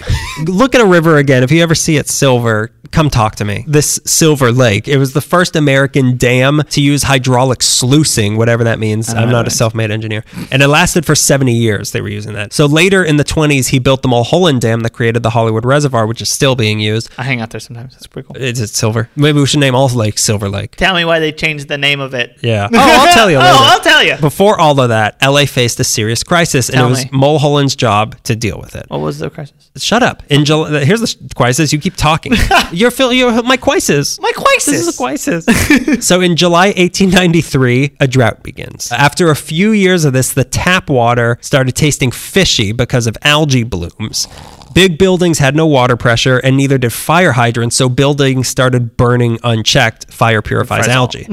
so to try to cope with this, Mulholland instituted bans on watering your lawn. He dried up all the city fountains, that ornamental one, and ponds. He threatened to sue farmers in the San Fernando Valley who kept watering their crops. He put in water meters. He started drilling new wells. Before the drought, the average daily use of water per capita was 267 gallons. By the time the drought was over, he got it down to 140. Okay. Yeah. So he got the city through the drought, but it had lasted from 1893 to 1904. it lasted 11 years. That's 11 year drought. The city has a really good way of fixing droughts, having a monster flood right behind it. Like 11 years of no water and then so much water that Yeah. you're like, you know, I missed the drought. Sorry we were gone for 11 years. Here's 11 years worth of water. What did I miss? Who's on American Idol? So during that time, th- these 11 years, there was 70% less rainfall than normal, and 70% of the city's cattle died off. I remember you telling me that. So they made it through, but Mulholland had his eye on the future of the city, and he knew that this sort of thing was not sustainable with the water sources the Yeah. city currently had. So in 1890, the city's population was over 50,000, but in 1900, just during the drought in just 10 years, it grew to over 100,000. So it doubled. Yeah. He said afterwards, if Los Angeles runs out of water for one week, the city within a year will not have a population of 100,000 people. A city quickly finds its level, and that level is its water supply. So however much you can supply, Yeah. they'll come. It'll cap, yeah. Yeah, it caps it exactly. I'm, I'm going to cap you if you keep interrupting me. He knew that the city couldn't sustain any more growth without more water, but the boosters were doing their job so well that more and more people kept coming to the city. Where's that water? I heard this is the land of a thousand waters. so from 1900 to 1904 alone, the population doubled to 200,000. It's insane. Again, if the city was to become what it is today, which is what they always wanted, it needed more water. Yeah. So realistically, with the water sources it had then, the city couldn't have gotten past 300,000. Those were the estimates. Yeah. Mulholland said that a better plan than conserving water would just be to shoot the president of the Chamber of Commerce. yep. That's what someone who lived his life would say. That's how we would get by in Panama. Those 47 miles changed me, and I lost my Irish accent. So, uh, It turns out all you have to do to lose an accent is be scared a lot. just bond with your brother in a lot of ways. So the city council wouldn't agree to kill the Chamber of Commerce. So, Why? so the only alternative was to look for new sources of water. Okay. That's when Mulholland's old boss and friend, Fred Eaton, he made, I'm your boss and you also have to be my friend. I like that Fred Eaton is also a sentence. So Eaton remembered a place he had once visited years earlier up near Yosemite. It was called the Owens Valley. Oh, boy. And it had quite a lot of water. Oh, to covet. to covet thy water. the Owens Valley is some 200 miles from here. It's basically the area between Yosemite and Sequoia and Death Valley. Did you know that? I, I wasn't never quite sure where it I was. looked it up when we started. Oh, yeah. Yeah. I had no idea that there was an area above Bakersfield. Back then, before all this, it was a lush valley. It was inhabited by the Paiute tribe of Native Americans, complete with the 110 square mile Owens Lake. And uh, it also lake? Natural Native Americans know. didn't build lakes. I don't know. Yeah, we don't have a natural lake. Apparently, we don't have a single one. In addition to this lake, they had a strong, clean river that was fed from the snowfall in the Sierra Nevadas. Oh boy, I want that. I want that. I want a Fred. I won't let you drink until this episode's over. Ah. that should be our fun game, like watching Lawrence of Arabia. Ah. this beautiful river, clean river, that is exactly why the Americans kicked all the Native Americans out and they took it out for themselves in the 1860s. Oh, to covet. How green is thy valley once we're done with it? By the 1870s, the people who moved in, they, they started using the river for irrigation, and it turned into a bountiful paradise with around 38,000 acres of crops and a population of about 5,000 by the turn of the century. Some people were calling the Owens Valley American Switzerland. Like it was nice. Wow. It was a nice place to be. This was a Switzerland that they were never going to let stay neutral. Mulholland was a persuasive and confident speaker. So when he told people something, they believed him. Just like his dad would tell him, I don't love you. And he believed him and he left the country. Some people like to say that Mulholland manufactured that there was a drought and scared people into thinking that there wasn't enough water. Chinatown. That's not entirely true. There was definitely a drought. You mm. can't fake that. Yeah. But there was enough water for people to get by as it was. But Mulholland instilled the fear in people that in the future, when more people lived in the city, there's not going to be enough drinking water. And he was 100% right about that. And he probably wasn't doing this as some sort of propaganda scheme. He probably was authentically yeah, scared he of this. no, he was. I don't know whether he was purposely trying to mislead people at the time into thinking there's a life or death crisis. I don't know. I wasn't there. Uh, uh, Uh, how did I get here? I can't. I won't. I can't testify in, uh, against my own wife in court. What? So I'll talk real fast. I swear to God. but he was definitely just trying to plan for the future. And if some scare tactics put some fire under people's arses, as he would call it, to take action, then so be it. Yeah. So with this, he managed in 1904 to convince the Board of Water Commissioners to authorize him to start looking for new sources of water. And with Eaton's hot tip on the Owens Valley in September of that year, the two men set out on a secret boy time road trip to the Owens Valley to poke around. They took a road trip, And they the walked. two of them. They walked there. They invented Doritos just for this. So they didn't tell anyone when they went there what their business was. Oh, but they very- they surveyed the land. They were all they were doing just Yeah. looking around. They surveyed it thoroughly and they decided that not only could this river provide more than enough water for the city, but an aqueduct stretching the over 200 miles from the Owens Valley to Los Angeles could potentially be doable. So now this is where things do get a little shady. The first obstacle was that the Bureau of Reclamation had already promised the people, uh, this was a federal bureau, they had already promised the people of the Owens Valley funding for a large irrigation construction project that would have created a dam to help boost the worth of their land that could potentially have created some semi major American cities in that valley. Bish- Right. Your Bishop, your Independence, Yes. your uh, side of the road that you have to pee on. Unfortunately for them, Eaton was a former mayor, and he had many friends in many places, many spies with many eyes Yeah. in the government. And the representative from the bureau working on this irrigation project happened to be a stooge of Eaton's. This man was T.B. Lippincott. He was the chief engineer for the Southwest in the bureau, but he was also a big LA booster himself. So when Eaton filled him in on what they were planning, he was easily convinced to turn the tides away from the federal government getting involved in the Owens Valley and clearing the way for Los Angeles to step in. You're shaking your head. You wouldn't be here if this didn't happen. Nasty. It's still nasty business. It's a little nasty. There's a lot of things that I wouldn't be here if that didn't happen. That doesn't make it not nasty. That's nasty business. I got here because of nasty. To start, Lippincott needed to collect information from the farmers in the Owens Valley, and he knew Eaton was planning a solo trip up there, this time without Mulholland, because he wanted to get a better feel for the situation. So mm-hmm. instead of going himself, Lippincott asked Eaton to gather the information he needed for him, save some time. I'd Right. rather be in sunny Southern California. Yeah, no, there's a beach with my name on it. or there will be. there will be eventually if this Yeah. aqueduct gets built.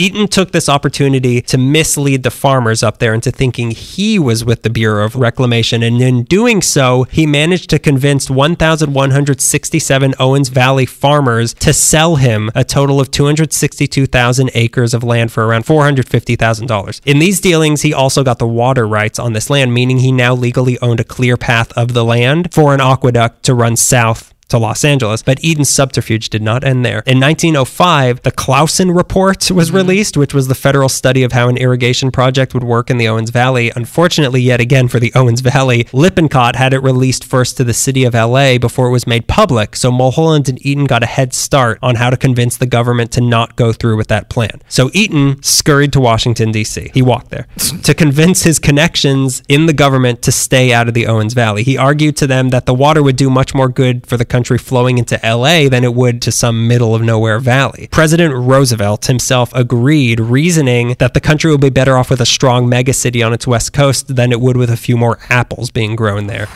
So he said the Owens River is a hundred to a thousand fold more important to the state and more valuable to the people as a whole if used by the city than if used by the people of Owens Valley. I disagree. I'm from Owens Valley. Shut I up. I live here and I eat those apples you made fun of. Trust me, they weren't aware of any of these meetings. they were not there to interrupt that. So he even extended part of the Inyo National Forest into some of this land that they needed protected for an aqueduct for a reason I'm not really sure because I'm not well versed in the nuances of federal crimes. but he also passed a law allowing the aqueduct to cross federal land. So not he like extended the forest and then was like, well, you guys can also come through here. So they can't touch it, but you can. You can. So the people of Owens Valley took the battle to court, Congress, and the White House. But Eaton, when they found out about this, but Eaton had gotten to them first, and nobody was on their side at that oh, point. man. So the only concession they got was that the water couldn't be sold to corporations or individuals for resale, and a declaration of "you snooze, you lose." so now all parts of the federal government were on LA's side, and on July 3rd, 1907, the Bureau of Reclamation officially abandoned their plans for an Owens Valley irrigation project at Lippincott's recommendation. Wow. So they killed that. Nasty. Nasty business. It's pretty nasty. So Lippincott himself then resigned from the Bureau on July 31st, not even a month later, and was soon after hired as Mulholland's deputy. Mm-hmm. Yep. That beach is coming along nicely. Meanwhile, back in LA, Mulholland was doing his own shady dealings. Eaton was upstate, literally clearing the path for the aqueduct, but Mulholland needed to convince the city of Los Angeles itself to support building this. This is like hearing the radio play for There Will Be Blood. Once you get to that slurping sound effect of the milkshake, you can really hear. That's the most important part of the movie. That's the sound of the water traveling from Owens Valley is the milkshake being drank. Since the city at its current population didn't need the new water that would be coming in yet, Mulholland's plan was to have the aqueduct empty out into the San Fernando Valley for the farmers there to use until the population got to the point where the rest of the city would need it. This would be a huge boon for the valley and would mean that the land once the water showed up would become very valuable. So that was insider information that could make a lot of powerful people in the city happy. So what he did was he passed that information on to a friend of his on the board of water commissioners named Moses Sherman of Sherman Way. Wow. In and Sherman Oaks and uh, General Sherman. Sure. Any, any And William Tecumseh Sherman. Peabody and Sherman. A Sherman, comma, and Peabody. so he gave it to him in exchange for his support on the vote to approve the aqueduct. Sherman then went on to form a land buying syndicate called the Los Angeles Suburban Homes Company with a few other incredibly rich and powerful people Henry Huntington, E.H. Harriman, and Harry Gray Otis. So all of these men had the money to buy up a lot of the land in the valley. And if that land suddenly became very valuable, they all had a lot to gain. and this is in Chinatown. No, no, no. It's completely different. It's completely different. That was the 30s. this is the early 1900s. So, with their support, the city voted to approve the construction of the aqueduct 10 to 1. That one guy, he ran in at the last second from the you don't know Valley. his name because there's not a street named after him because he's a nobody now. Nay! Nay! Nay! One day after this, these men's land company bought 16,200 acres of the valley, basically the north half of the valley they now Still- own. They then used their influence to get a bond passed that same year for $1.5 million to get work started on the aqueduct. The news that this aqueduct was actually happening drove up the price of the land they had just bought from the $30 an acre they paid to $300 an acre. Oh. But not everyone was happy. Other than these four men, not everyone was happy. Ah, that doesn't make a lot of sense to me. Who's not happy? This meant that all the hope that the people of the Owens Valley had for a better future was suddenly taken away from them. They got their milkshake drunk. And I'm not talking about that one I got at Bob's Big Borts. Big Bob's Bark Barks. I in smell toast. I should go to the hospital. When the news broke, they realized what had happened. And they realized Eaton wasn't who they thought that he was. Problem was, Eaton was in Bishop in the Owens Valley when the news broke, and the farmers chased him out of town and told him if he ever came back, they'd drown him in the river. Wow. Which he reminded them was now his. no, can't drown him out of his own river. it's not legally possible. That is not only the atrocious act they did, but to be in Bishop when the news hits is I know. so I bet when he got back, like you couldn't have waited two days. I know. you couldn't have this- given me a half hour head start. like that scene in The Simpsons where the guy who sells the monorail is like North Haverhill. How do I know that? But all the players back in LA were happy as could be. Mulholland and Eaton got the funding they needed, and Eaton sold all the land he had bought in the Owens Valley to the city for cheap, and the valley landowners made a huge profit. Two years later, they even bought the southern half, these landowners of the valley making even more money. So the anticipation of the aqueduct was high, which is why there are streets all over the valley named Owens Mouth, Yeah. Mouth of the Owens River, because they were all like, this is going to come. It's coming. Yeah, it's coming. Now it was the planning stages until 1907 when a second bond was passed this time for $23 million, which was the biggest bond in U.S. history. And in 1908, construction began. It was a huge project and it took four years of planning, but as Mulholland put it, it is big, but it's simply big. Yeah. We can do it. It's just going to be hard. it's hard. It's not impossible. It's just hard. Yeah, uh, which to me is impossible. Path of any resistance, I'm not taking it. to make it happen, it was going to take 120 miles of railroad track, 500 miles of transit road, 53 tunnels through mountains, including the. F- wait, I guess tunnels are always through mountains. Include. I don't know why I said that so dramatically. Have you ever mountains scare you, right? this included the five mile long Elizabeth Tunnel that set the world record of 604 feet of hard rock drilling in one month, which also tune into Strange Angle if you want to see. if you want to see a rock pummeled. It was also going to take over a million barrels of cement that they bought 4,300 acres of land near the Mojave Desert to build a cement plant big enough to produce that much cement. Okay, we need cement. We better make a factory that know. makes cement. We need water. We should probably build a water factory. The, Buy all the clouds in the city. the government has big plans for those clouds. Buy them from the Owens Valley. the cement plant was five miles east of Tehachapi, and it was called Monolith! Exclamation point. They were using a special type of cement made from a special type of rock that forms there called tufa, and they were producing a thousand barrels a day of cement. They also needed six million pounds of dynamite and 28 early versions of Caterpillar construction vehicles, which supposedly got their name from Mulholland himself when he commented, "They look like caterpillars." and I've seen a lot of them in the jungles of Panama. They're that big too.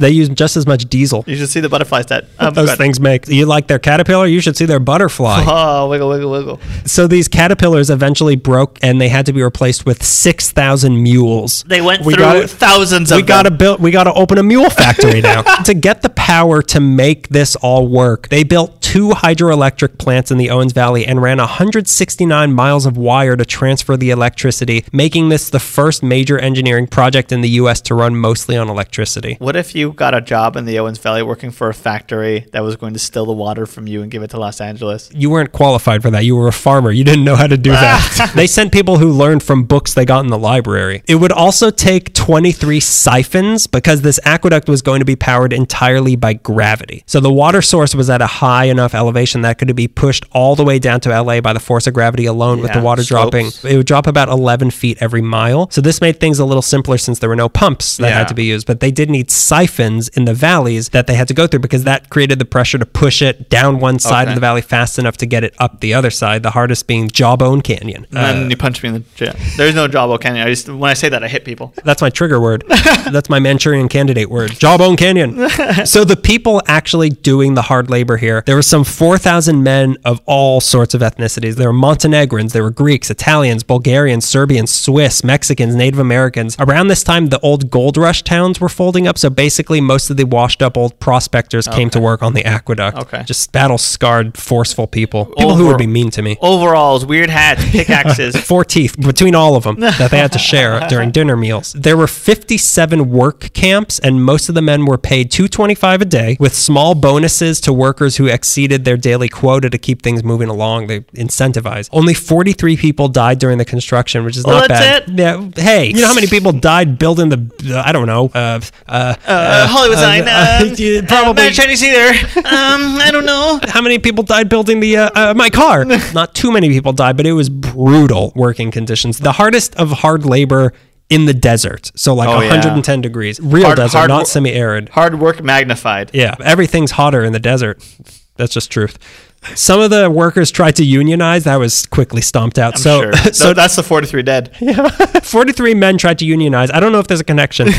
so to unwind, the workers would drink a lot. There were saloons and brothels set up nearby the work camps, and the men would just go in, give their paycheck to the bartender, and said, "Let me know when that's gone." So Mulholland had said that whiskey built the aqueduct. that was the only thing keeping him going. The drinking started getting so out of hand that in 1910, the Board of Public Works passed a bill saying no saloons could operate within four miles of the work camps, and that shut down 30 saloons. That just meant men had to walk five miles after work to go drink their brains out. All this led up to the big day, November 5th, 1913, Dedication Day. It took almost six years to build, and they finished 20 months early and $40,000 under budget. Who knows where that went? That's nothing to these guys Yeah, now. they spent it on dinner that night to celebrate. so the whole thing, 233 miles long, making it the world's longest aqueduct and the biggest water project in the world. Wow. It was a nationally admired triumph, and it was on a scale second only to the Panama Canal, which would have been useful for him. What? They did what? Does the boat walk? so this was the country's biggest project since the Transcontinental Railroad. That's crazy. And over 30,000 people came up to the hills of what is now Sylmar to see the great unveiling. They gathered around the 150 foot open air cascade that's still there. Yeah. It was made open air just for show. It's Oh, ju- really? it's just for fun. It is fun. Uh, it actually is fun. And I can bathe in it. Wash Uh, my butt in it. suck on this, Sylmar. so attendants got commemorative vials of aqueduct water, and they got pennants and penance for what they did to the Owens Valley. Let this be a beginning for you, a beginning of the great forgiveness. It becomes holy water when it comes to LA. So a band played, and a soprano named Ellen Beach Yaw, aka the California Nightingale. she was dressed in ostrich feathers and sang the song "Hail the Waters." Mayor H. H. Rose, no relation, Yeah. no relation to the most handsome criminal I've ever seen. he he built a different kind of castle. It was a nice castle for nice people. There were still chutes and chambers, but it was just for fun. There were chutes and ladders, but it was just a board game. Is this a hidden room full of whoopee cushions? No, no, no. no, sorry, no, okay. This is where I incinerate all my used Chinese finger traps. no, say it so. H.H. H. Rose, he was there. Then it came time for Mulholland to give a speech. I don't know if there was more to it than this, but this was the full transcript I found. The aqueduct is completed and it is good. No one knows better than I how much we needed the water. We had the fertile lands and the climate. Only water was needed to make this region a tremendously rich and productive empire, and now we have it. This rude platform is an altar, and on it we are here consecrating this water supply and dedicating the aqueduct to you and your children and your children's children for all time. Then he paused and said, That's all. Harrison Ford winning an award. Wow. Thanks for the aqueduct. I know. Nah. So then he unfurled an American flag on a flagpole. Flagpole sitter, Harvey Danger was there. Yeah. He was the band. And some cannons launched and they turned the levers at 1:15 p.m. After a few seconds, finally, some black water came oh, spewing through all the dust through the cascade, but it quickly turned clear and flowed into the upper Van Norman Lake and reservoir and the water was finally in Los Angeles. That's when Mulholland said his famous line, There it is, take it. So the aqueduct that many said was impossible to build and others said would carry typhoid into the city was now flowing. Powerful stuff. I'm done. Don't And we both wish? so the band started playing, children started splashing around in the water, Gross. and people clapped and threw their hats and honked their car horns for 20 minutes straight. Oh. What about the doormats? Your doormats are safe forever. and then they all returned back to the uptight lives of the 19 teens. Then LA's Put your clothes back on.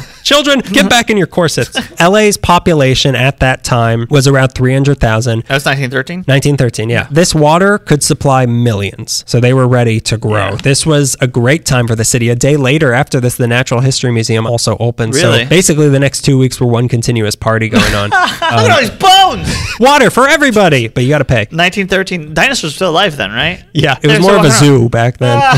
and now the way was paved for a huge population increase, and in the meantime, Mm-hmm. the valley could now become the orange paradise it was destined to be. Mulholland was a hero. His big ditch, as some called it, Yeah. earned him the nickname the Chief and the title of California's greatest man. But not everybody was pleased with him. No, who? He had made a lot of enemies up north. When the matter was legally settled and the construction on the aqueduct began, the people of the Owens Valley just accepted their fate and things settled down as resentment made itself their new export. But one of the men responsible for all of this got greedy, and it wasn't who you'd expect, and it wasn't towards who you'd expected. Eaton had a side plan of his own to try to get himself a nice little payday out of all this. He had bought up all the land needed in Owens Valley and he sold it back to the city for cheap. But there was one piece of land he bought as a future investment just for himself Long Valley. So things were all going well with the aqueduct, but Mulholland knew that if there was a natural disaster like an earthquake along the San Andreas Fault, which the aqueduct crosses, or just another drought, there would be a problem because they had no reservoir close to the source of the water just in case. So Mulholland wanted to go one step further with this project and build a reservoir on some land north of Bishop. Problem was,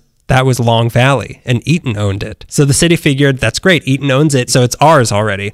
They asked him to sell it to them, and Eaton said, sure, for a million dollars. Wow. ace in the hole. That's the mm-hmm. definition of having an ace in the hole. That's why I'm telling you, we've got to buy land. we've, we've got No to one's ever thought of this land. before. We've gotta buy land. we got to invest. That's the key to success investment. we just buy land in somewhere that's going to be needed in like 10 years. We'll just know. We'll just look at the land. We'll know that it'll be needed Well, in 10 years. Have you ever seen Hemet, California? That was the end of the relationship between Oh. Mulholland and Eaton. I, hear, I bet their last words were a million dollars. He's like, well, we're not friends anymore. and then all he heard was a slam. Mulholland was disgusted by Eaton's selfish cash grab and he called it extortion and refused to pay it. And then, of course, in 1923, another drought hit. And by that point, the city was so big that a dried up aqueduct wasn't going to provide enough water for the city. That's crazy that I you just had to wait. He's And- like, okay, I'll I'll- wait. Yeah, I'll wait. I'm not wait. going No, anywhere. I'm not going anywhere. And we needed that reservoir, but Eaton wouldn't budge on the price. And out of spite, neither did Mulholland. Oh. so instead, Mulholland decided to just tap into the groundwater of the Owens Valley in the meantime and try to buy more water rights from the farmers to get more of the river contributing to the aqueduct. Problem was, by this time, the farmers of the Owens Valley had formed a united resistance. And this resistance was led by the Watterson brothers, Wilfred and Mark, who owned the Inyo County Bank, which was the main bank of that part of the state. Sons of the Waters. So their plan was to unite the farmers and create an Owens Valley irrigation district that would claim control of all these different farmers' land rights, and in doing so, tie up control of all future land LA might want. Yeah. So problem was Mulholland somehow found out that this was being planned. Ah. So shortly before that, before the creation of this irrigation district could be legally finalized, two agents sent by Mulholland went to the Owens Valley one night and started offering prices for the land that these farmers that were not yet part of the irrigation district couldn't refuse. In one night, they bought over a million dollar worth of land rights, completely foiling the plans the Watterson brothers man. had. But the Watterson brothers were crafty. So their new plan was now to convince the farmers who owned the water rights above those ones Oh. that Mulholland had just bought to divert their water away from flowing Oh. into Mulholland's land. Wow. So now this million dollars worth of land that he just bought was completely dry. So Mulholland was now the foiled one. The egg is on your face. Yeah, spy versus spy. And the drought was just getting worse. So in the spring of 1923, he had to let all the crops of the San Fernando Valley die, but he had a new plan. We're all just going to eat dead crops. Eat dirt. I know it's not, it's a, it used to be a, a way to slam each other, but let's just try it. You trusted me once. so he was just going to one up them and buy the water rights above those water rights that they were diverting and just diverted away from them. But by this point, the farmers saw this game that was being Oh, played. Lord. And they were asking crazy amounts of money for the water rights that Mulholland was seeking. And Mulholland didn't want to pay. So instead, he went higher above those people to a part of the Big Pine Canal that LA already owned that had a sharp U bend in it. Yeah. Like it went like down and then up. Their plan was to cut a new canal out of that U bend and divert the water around these farmers who were holding out and reconnecting it way back down to the land that LA owned. This was legal, I think, but it was really dirty. So to fight it, the farmers were done negotiating. They got together what they called a shotgun injunction Okay. of 20 men with guns. Safe. They surrounded the U bend construction site. They said, We don't want any shooting. But we're not going to let you make that cut. And then threw all of Mulholland's equipment in the river and guarded the site for two days. Wow. When the farmers saw that LA was not looking for physical violence, they left the site and reopened negotiations for the water rights. And after two months of deliberation, LA finally caved in and the farmers sold out for $1.1 million. And this was selling out in the strictest sense for the farmers. But what you have to realize is that that much money let a lot of families cash out of this crazy game and actually survive with their livelihoods intact because Yeah. this was not going to end well for Yeah, them. Yeah, they couldn't go to war with Mulholland. Yeah, and seeing that much money changing hands inspired farmers even further north in the Owens Valley to want that kind of payout as well. So they started, they're like, well, we're going to divert our water sources. Yeah, until it's you pay me one. Yeah, so they'd force them to do it for those prices, and this was working. They were like, all right, whatever, let's just buy it, we'll buy it, we'll buy it. And even the ones that really didn't want to give up their land were afraid not to because the resistance was crumbling. They didn't want to be the only farmers left in the Owens Valley fighting Los Angeles Yeah. on their own, having to maintain their part of the river all by themselves. That would ruin them. Yeah. So one by one, all the farmers sold their water rights to Los Angeles, but there was still the upper, upper part of the Owens Valley, and the Wattersons knew that this was their final bargaining chip. Meanwhile, the drought was still going strong. So in March 1924, Mulholland stopped all irrigation in the San Fernando Valley until rain came. So the farmers of the San Fernando Valley sent a delegation themselves to the Owens Valley to try to negotiate something with the Watterson brothers because they too were on the verge of losing their livelihood, like Yeah. farmer to farmer to farmer. Farmer farmer. We are farmers, bum bum bum bum bum bum bum, and we're not paying you. The Watterson brothers showed them there was a ton of beautiful pure water in the uppermost part of the Owens Valley. You could have it if you want. It's going to cost you $8 million. Whoa! so the San Fernando Valley reported this back to Los Angeles, and two months later, They heard him scream from the Owens Valley. what?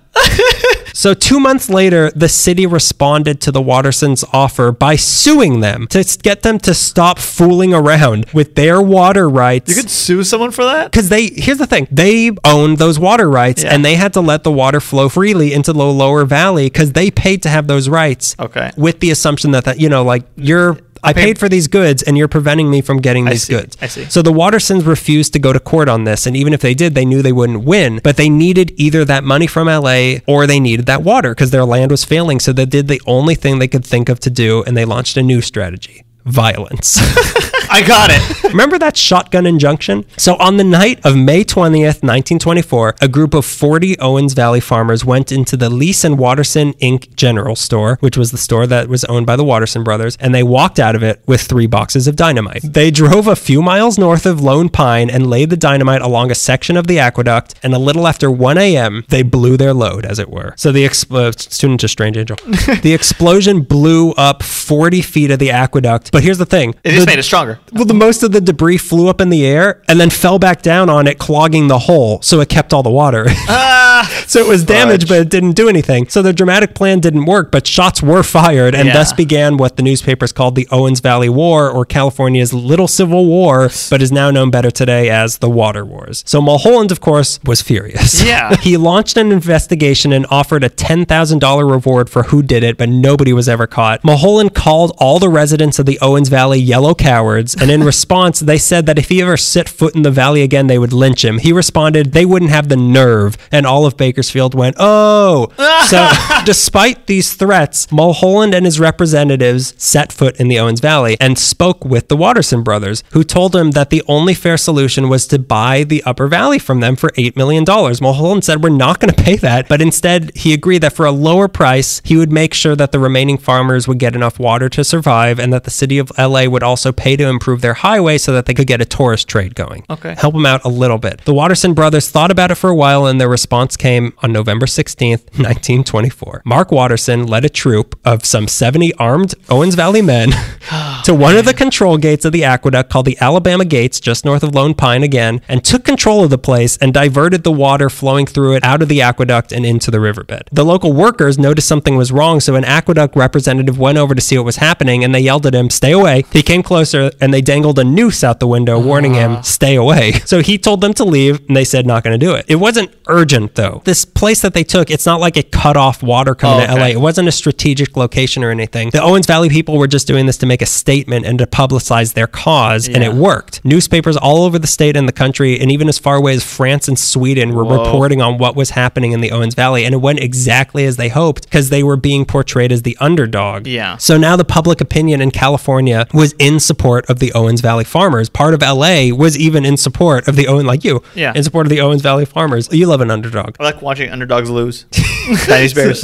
My favorite part of Rocky is when he loses. Ah. so Mulholland got the local sheriff to go make the farmers leave, and he gave out 75 restraining orders, which were all immediately thrown into the diverted water. Okay. And then the crowd carried the sheriff back into his car and told him to go away. Mulholland then tried to get arrest warrants, but the local judge wouldn't do it because he was sympathetic to the farmers. Oh, wow. So then he tried to get the National Guard sent in, but the governor was sympathetic to the farmers. And this quickly became like a huge thing in the Owens Valley. On the second day of the occupation, there were 700 people there just hanging out in support. It became like a celebration almost in the area. Most of the residents of Bishop closed up shop to just be there. hang out. They put out signs on their doors saying like, "If I am not on the job, you can find me at the aqueduct." Mm. On the fourth day, there were 1,500 people there, and they just turned it into a big barbecue. And they invited the sheriff that they had thrown into his car, and they even invited the aqueduct employees. Everyone was just kind of having fun. Yeah. So meanwhile, Wilfred Watterson was down in LA at the time trying to convince whoever he could with influence to get the city to buy out the Upper Valley. So his plea was either buy out all of us or leave us all alone. But the bankers in LA told Wilfred that if he didn't call off what his brother was doing at the Alabama gates, they'd cut off the credit to their bank. But if he did make it stop, they'd do what they could to try to find a good solution for both sides. So on that fourth day, Wilfred went back up north and told everyone to disperse from the gate and they waited to see what would come next. So luckily, Mulholland agreed to buy up the rest of the valley gradually and the war seemed to be over. But then the merchants in Owens Valley started getting greedy and they said they wanted reparations for the business they lost from so many local farms failing. And Mulholland, of course, denied any responsibility for that and said, We're not going to pay you that. And then the negotiations for the last of the major ditches in the valley, the Owens River Canal, they were abandoned over a matter of $41,000. So in frustration, the farmers dynamited the water wells in Bishop and the war was back on. Oh, tempestuous. they wish they had a tempest. Nah. On March 19th, 1927, the Wattersons launched what they called the Last Stand. They took an ad in the paper saying that the people of the Owens Valley were dying. So, feeling public pressure, four days later, Mulholland gave a deadline to when the city would buy those last parts of land. And then the deadline passed and nothing was bought. Then, 10 days later, a letter was sent to LA officials warning that if they didn't do something, their actions would inflame real American citizens to violence. The city made no reply. Two this is my reply. No reply. Two weeks later, 10 men in masks went to one of the biggest sections of the aqueduct, the no name siphon cone. They captured the guards and blew it up, oh. sending all the water gushing into the desert. Mulholland was livid. He told the paper that he couldn't give them a comment without using unprintable language. he was getting hundreds of threatening letters, but he said, I half regretted the demise of so many of the valley's orchard trees because now there were no longer enough trees to hang all the troublemakers who lived there. You can print that. I will say this. he had had enough of them and now he wanted all their water just Yeah. to spite them. He said if it were up to him, he'd have the entire Yosemite Valley photographed and then he would build a dam from one side to the other and stop the goddamn waste. So not not long after this, two more explosions were detonated along the aqueduct. So to defend the place, Mulholland sent a trainload of World War I veterans with horses and machine guns to guard the aqueduct and they told if they saw anything, shoot to kill. The very next night, there was another explosion. So he sent in reinforcements. So now there were searchlights on the highway at night. Any car passing by got flagged down and searched. So, in retaliation to this, the Wattersons got 60 Winchester rifles secretly shipped into a hardware store in Bishop and distributed them amongst the farmers. There were no gun battles that ever broke out, but even with the guards, the aqueduct was dynamited 14 times in two months. It became so common they called it shooting the duck. to end this, Mulholland knew he needed to take down the people organizing the resistance, the Watterson brothers. So Mulholland went to Sacramento and told the state government that he believed corporate funds were being used for these attacks and the state should investigate the Wattersons. So they did. They sent a guy to Bishop to look into these claims. And what they found was not what Mulholland had hoped for. It was way better. They found that at one of the Watterson banks, there was $2.3 million suspiciously missing from the books. What they found was that this money wasn't being used for explosive and guns. No. It turns out Wilfred had made a ton of bad investments, and the Watterson brothers were deeply in debt and embezzling the money of the farmers that they had in their bank that they were supposedly helping. Oh. So this is why the Watterson brothers never wanted to go to court and why they needed LA to buy them out so bad to get out of this debt. So on Yeah. August 4th, 1927, the Watterson brothers banks closed and on November 11th, the two were sentenced to 10 years in San Quentin. So without the Watterson brothers, the resistance had no leaders and it fell apart. They were defeated from the inside and the war was over. In 1929, the last of the land was bought by the city of LA. Then in 1930, the city voted to spend 12 million in bonds to buy up most of the cities of Big Pine and Bishop, which I had no idea a city could buy other cities. Yeah. So this was LA's way of kind of admitting a small amount of guilt in all this and trying to make things right. Like, we'll just take your land from you. Yeah. Let this be over. LA now owns some 95% of the Owens Valley, which would come in handy a decade later when LA leased that land to the US government to build an internment camp for Japanese Americans during World War II in Manzanar in the That's Owens how Valley. that works. Yep. You know, I we never sold knew it to them, profiteering. By the mid 30s, LA finally bought Eaton's Long Valley property, and the dam there was finished in 1941, creating Crowley Lake, which, if it had been built 20 years earlier, it would have solved all of the water problems LA was having, and the war would never have happened. One guy said, We cannot but regret that this enterprise was not constructed long ago. There would have been less of history to forget. They also extended the aqueduct to 338 miles north into the Mono Basin to get even more water. But by that point, the leaders of the Los Angeles side had also been defeated. Eaton had driven himself into financial ruin, holding out for LA to buy his land from him and to get around Eaton's demands. Mulholland, instead of building just one big dam on that land, decided to build several dams instead, one of which being the St. Francis Dam. You should probably listen to this episode. Yeah, that episode to- right after yeah, this. That's a that's a good button to this. yeah, that's a good. The man gets humbled. That had to be built quickly since they were behind schedule waiting for Eaton to give in, which then collapsed along with Mulholland's career. Yeah. Eaton died bankrupt in 1934 and said before I died, I want it written on my monument that I helped build the aqueduct. so Mulholland died just a year later on July 22nd, 1935. But before he did, he said he had a dream of himself and Eaton, and they were walking around together again as young men, friends again, but somehow he knew that they were both already dead.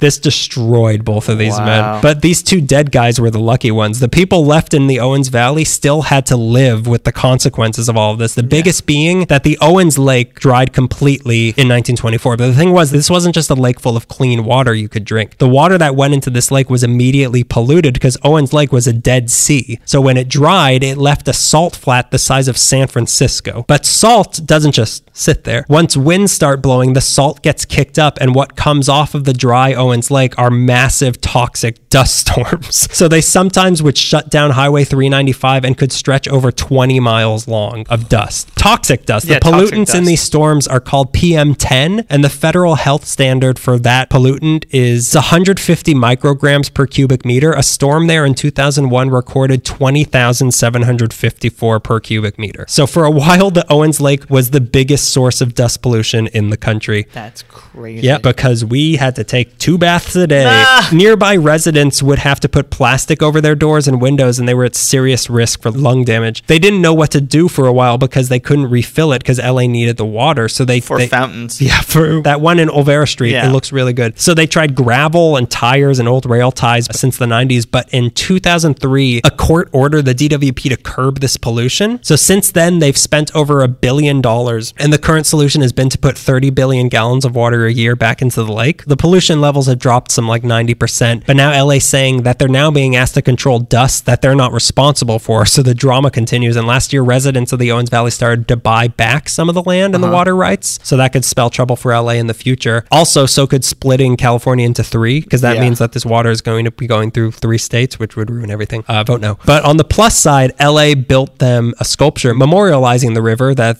used to be there, yeah. so they could uh, that should control the dust. Ah. Even with all that the city went through to get this water, it wasn't enough water Yeah. quickly. In October 1923, Mulholland put in place a six-year survey to select land and see if it were possible to tap into the Colorado River and bring it to LA as well. We made enemies of yet another city in doing this by pushing aside San Diego, who had similar plans at the time. And in 1941, the Colorado River Aqueduct was completed and is now much longer than the Owens Valley one. Even though it, it happened after his time, he's the one who started that. This Right. led to the creation of the Metropolitan Water District, which serves all of LA and most of Orange County. It works together with the DWP, which, by the way, was officially formed in 1937. But even that wasn't enough. They opened up a second Owens Valley aqueduct in 1970, this time pumping from the groundwater, which destroyed the area on an even deeper level. So this added 50% more water capacity, making for 430 million gallons of water a day. But when another drought hit in 1976, LA upped the amount of groundwater being pumped, which angered a Owens Valley resident on September 15th to dynamite one of the Alabama Hills gatehouses, causing a loss of 100 million gallons. Then a day after that, someone shot an arrow with a stick of dynamite attached to it into the Mulholland Memorial Fountain in Los Feliz. Whoa. But it didn't blow up, and no one was ever found who did that. I even know you can stick dynamite on an arrow. But this was just a fluke flare up, and nobody else put up a fight. They were just defeated. LA now gets its water from a combination of the Colorado River, the San Joaquin Sacramento River Delta, groundwater, and desalinization. But just 25 to 30% of it is coming from the Owens Valley now. But for 90 years, the Owens Valley Aqueduct gave LA over 60% of its water. Wow. That let us blow past San Francisco and exceed everyone's expectations of what kind of city we'd become. People say that we stole the water, but we stole it fair and square. yeah, That's how it works. I, I like to think of it as legal stealing. Yeah, like LA started out kind of shady, but then they got legitimate, and then the farmers got shady. But you can't really blame them because they were frustrated. And you can also say, And that was their livelihood. you could say, like, well, they did agree to sell the land. How can they complain? But that wasn't their first plan. Yeah. they didn't want it. One farmer. It was sold under false pretenses as well. No, the people who knew later on. Oh, yeah, yeah, yeah. One farmer who was leaving the Owens Valley after selling out said, It's not the loss of the home or the garden, it's the loss of the years and the hope and the endeavor. The towns of the Owens Valley wanted to have the chance to become the kind of city LA became, but we took that from them and we won. Suckers. That As I now take a drink A of drink of- beautiful Ah, Owens Valley water. Water that you've needed for maybe an hour of talking. That's insane. That's so much um, epic opera like storytelling. Yeah, it, it was. It's a grand rise and fall of Yeah. lunatics and egomaniacs. Uh, like I'm a- talking about the farmers. Like a rags to riches story when the riches has to then turn around and fight rags or embezzling and money. then becomes rags and again. then becomes rags again. From rags to rags. Those are the water wars we yeah, always hear that we always hear about. yeah, it's completely different from Chinatown. It's all fake. I made most of that up. There's no Owens Valley. Oh, Roman Polanski wrote this story. It's good that we, you know, we are sort of diversifying where we get our water from, but then at the same Yeah. time, Colorado River, like then Mexico doesn't get the water. Not that anyone in America cares anymore, but I mean, I know desalinization is really expensive, but Yeah. like, pay the money. we kind of need to do Kinda, that. Yeah, it reminds me of when we were talking about talking about Alex and like how we can like once we thought we were set. Yeah, we yeah, I know. I was thinking about and that more too. and More. Well, Same thing everything- with the water. Yeah, because Everything the is city, like, well, we built 10 buildings. We'll never need more than that. Yeah, this will get us through three weeks. the city is very hungry and thirsty, and Mm-hmm. it, it swallows uh, lives whole. And that's been LA and Meek. that's been LA Meekly. Here's some information you can swallow whole. Hey, leave us some reviews Oh, on yeah. iTunes. That'd be nice. It helps us out. It helps build our credibility to people and it helps get more people listening, which Yeah. Mm-hmm. helps us keep going and do more of these shows for you. If you have an iPhone, just open your podcast app, go to LA Meekly, leave some stars, some reviews, some words, however you feel about us. Follow us on social media. We're on Instagram, LA underscore Meekly. We're on Facebook at LA Meekly. Sounds like you've been drinking from the San Joaquin River. You're, Uh, you're a little grumbly. um, What, have been licking at the Owens River Lakes? I've been taking baths in the smallpox waters. Uh, we're on Twitter at LA Meekly. Search Facebook, like I said, for LA Meekly. Our main page is alimeekly.tumblr.com. That's where we our main hub. An episode archive and stuff. Everything's there. Uh, we're also on Stitcher. We never mentioned that. We never But mention that. Uh, we're also on YouTube. We have a We're- whole YouTube channel of all of our stuff and videos of our live shows and that sort of thing. Yeah. If you have a comment or suggestion, you can email us at la.meekly at gmail.com. Or if you want to be the subject of a field trip episode where we could come interview you or someone you know at a historic or interesting place in LA, we'll go there. we are on Patreon. Oh, yeah. Feel free to uh, subscribe. Uh, you can, we have different tiers with different rewards. Yeah, and we're working on um, some actually very good merchandise. We are that's working coming on up very. I good merchandise. people will be. Finally, working on very good merchandise. Yeah, stuff that you'll be willing to pay top dollar for. Mm-hmm. 10 monthly, like we mentioned at the beginning. Listen again. You can listen to You do what? you do what question mark podcast that we went on with our friend Cindy Aravina Yeah. in episode one. There's some sort of Phantom Menace, and we talk about how we became friends. In episode two, there's some sort of War of the Clones, and we talk about how we do this podcast. So if you're interested in Yeah. that, uh, listen to that. So do you have any th- closing thoughts, Greg? I did a lot of research on water, and then I heard bragging. you talk a lot about water, and now all I want to do is take three showers. All Um, I want to do is waste water. it's so funny that so often in our podcast is a almost a response to LA has no history and stuff like that that we, we often mock just all the Mulholland stuff or even like the flood waters and like how water has made this city Yeah. what it is and like the little creek that turned into a big river or whatever. It's nice to hear it all laid out like Well, that. I was also thinking about like you know when people ask like, what's the Mount Rushmore of Los Angeles?" First of all, there is no Mount Rushmore. That's in Wyoming or whatever. Yeah. stupid people. Anyway, Rush less. yeah, Mulholland is on there. I, I don't know who else would be there, but Mulholland is definitely. Maybe he's all four faces.